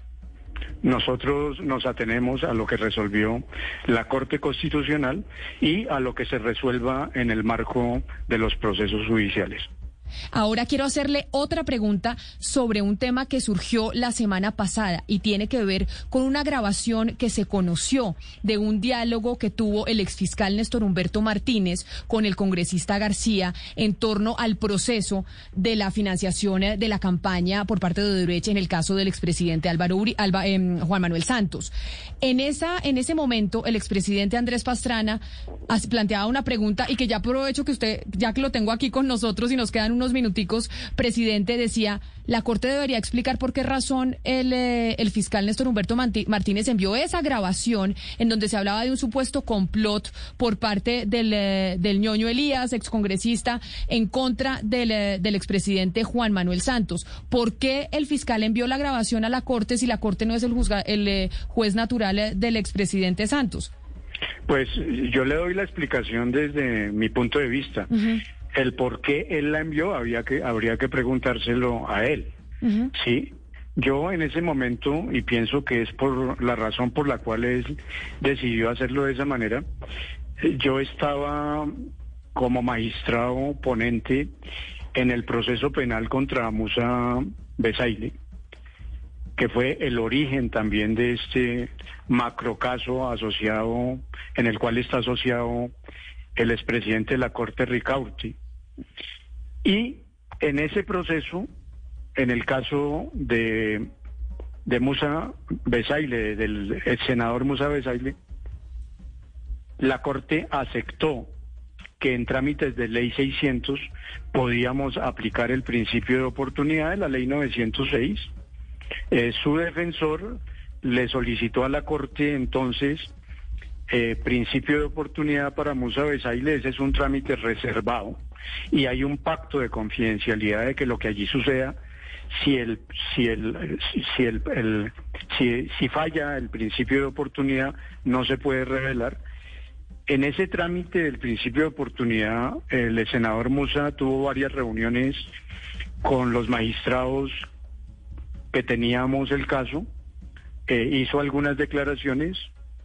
La Corte en su momento consideró que eso no configuraba una colaboración suficiente para otorgarle al ex senador los beneficios asociados a un trámite exitoso de principio de oportunidad y en ese trámite del principio de oportunidad, porque fue allí donde sucedió, eh, creo yo, el fiscal general de la Nación, al enterarse de eso, de un tema en el que tenía que ver el senador Musa porque eso era lo que decía la persona que le suministró la información, eh, él decidió enviar esa información a la Corte para que nosotros eh, tomáramos eh, medidas al respecto.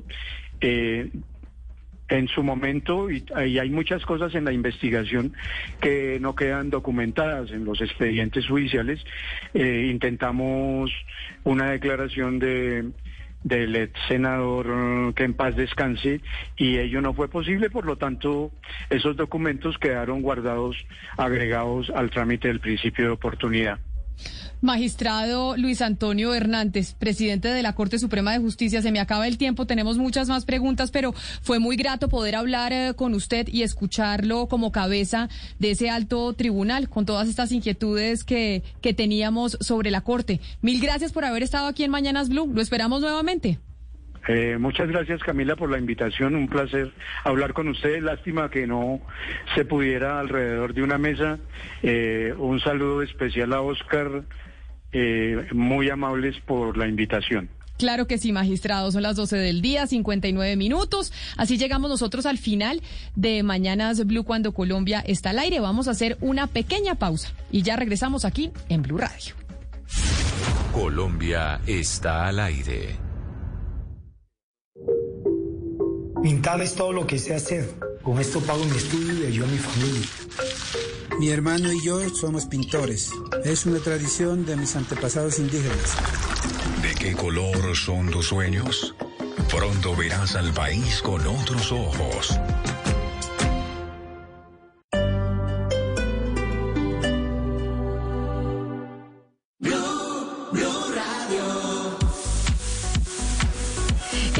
Hemos contado durante toda la mañana, pues hoy Blue Radio se ha trasladado al centro comercial Outlet Factory. Aquí estamos ubicados en la Avenida de las Américas con carrera 65. Estamos en Macro y Macro nos ha recibido con las mejores noticias. Bueno, ya es una buena noticia que hoy sea 15 de marzo, pero Macro tiene mm, dos mejores razones para hacer de este día uno inolvidable. Por un lado, les hablo de la macromanía y es esa locura en precios en cada una de las categorías. Realmente usted se da vuelta por toda la tienda, por todo el almacén y siempre hay unos productos con los mejores descuentos. Pero adicional a eso, le ha sumado algo que ha denominado el reventón de descuentos.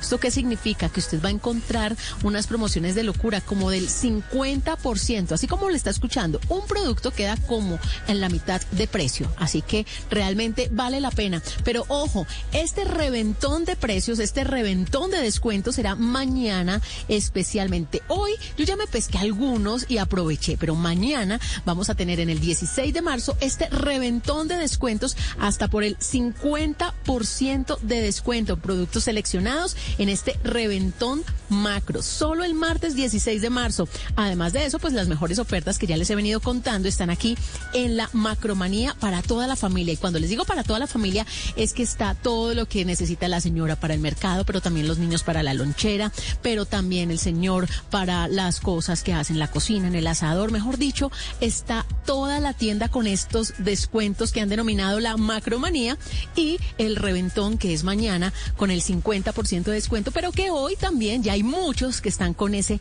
reventón de descuentos que son precios realmente para aprovechar de principio a fin y para que usted aproveche su quincena. Lo invitamos entonces para que venga a Macro y disfrute de estas grandes promociones.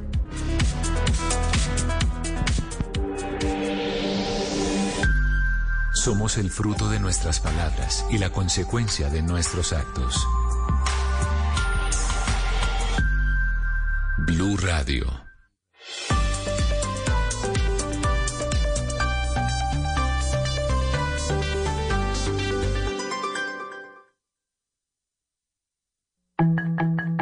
A esta hora, en Blue Radio, las historias, las primicias, los personajes, la música y la tecnología en Meridiano Blue. Con Ricardo Ospina, Silvia Patiño y Octavio Sazo. Es la una de la tarde y tres minutos. Gracias por seguir con nosotros en Blue Radio en toda Colombia y en BlueRadio.com en el mundo. Estamos en Meridiano Blue comenzando semana. Hoy es lunes 15 de marzo. En Bogotá tenemos 15 grados centígrados a esta hora y ya comienza a llover en la capital del país. Hay una emergencia en Medellín. Les hemos venido contando. Vamos al poblado. Sebastián Palacios. Cayó un carro desde un parqueadero de un quinto piso. Una tragedia que deja al menos una persona muerta. ¿Qué fue lo que pasó? Ricardo Oyentes, ¿qué tal? Buenas tardes. Estamos en este momento desde el sector de Castropol, donde desde muy temprano un equipo de Blue Radio hace presencia. Lo que nos dicen las autoridades, Ricardo Oyentes, mucha atención, es que un vehículo de alta gama estaba paqueando en la zona alta del edificio, es decir, en la zona de visitantes. En ese momento, al parecer, eh, una maniobra por parte del conductor hizo que el vehículo perdiera el control, chocara contra un muro. Este finalmente se rompió y el vehículo cayó al vacío, unos 200 metros, nos dicen las autoridades, 5 metros de altura. En ese vehículo se movilizaban tres personas. Entre las víctimas o de la víctima como tal que falleció en este caso es un hombre de 37 años y dos personas más, una persona de 20 años y otra de 34. Las autoridades continúan, Ricardo, con las investigaciones para poder establecer qué fue finalmente lo que pasó, teniendo en, en, cuenta un tema bien delicado, y es que en la ciudad de Medellín el Valle de Aburrá se han presentado casos iguales, idénticos, y pues tienen que evaluar si es pericia de los conductores o si también hay un problema en la infraestructura de los edificios. Es cierto, Sebastián, varios casos en Medellín en los últimos años de episodios similares que llevan a mirar qué está pasando, si es falta de pericia o si son problemas estructurales en algunas construcciones. Vamos ahora a España, vamos a Europa, una cuatro en Colombia. Sigue creciendo el número de países que están suspendiendo temporalmente la aplicación de la vacuna de AstraZeneca, luego de que aumentara el número de casos de formación de coágulos, de trombos, luego de la primera inoculación. En Madrid, Enrique Rodríguez se acaba de tomar la medida, pero todavía están vacunando a, a muchas personas con este biológico.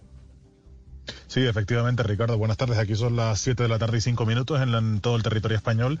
Y en efecto, como tú bien decías, hasta hace pocos minutos se estaban llevando a cabo esas vacunaciones con el fármaco de AstraZeneca. Llega esta suspensión también aquí a España después de que hace apenas unas horas lo hicieran gobiernos que se habían negado en principio a hacerlo, como el de Francia, presidido por el Manuel Macron, o el de Italia. Ambos ejecutivos, dos de los más potentes en el territorio europeo, junto con el de Alemania, se habían resistido hasta el último momento a realizar esa suspensión, que es ya un hecho en la gran mayoría de los países del territorio europeo. Recordemos, fue el pasado jueves cuando Dinamarca fue el primer país del espacio europeo que se decidió a posponer las vacunaciones con el fármaco de AstraZeneca como consecuencia de la posibilidad de que esa vacunación pudiera producir en algunas personas episodios de trombos, es decir, de coágulos que se movieran por el aparato circulatorio. Esas reacciones han ido en cadena, se han sumado poco a poco primero países del norte de Europa como Noruega, como Suecia, han seguido algunos del este como Rumanía o Bulgaria y esta tarde lo hacen los grandes países del continente como digo España, Alemania,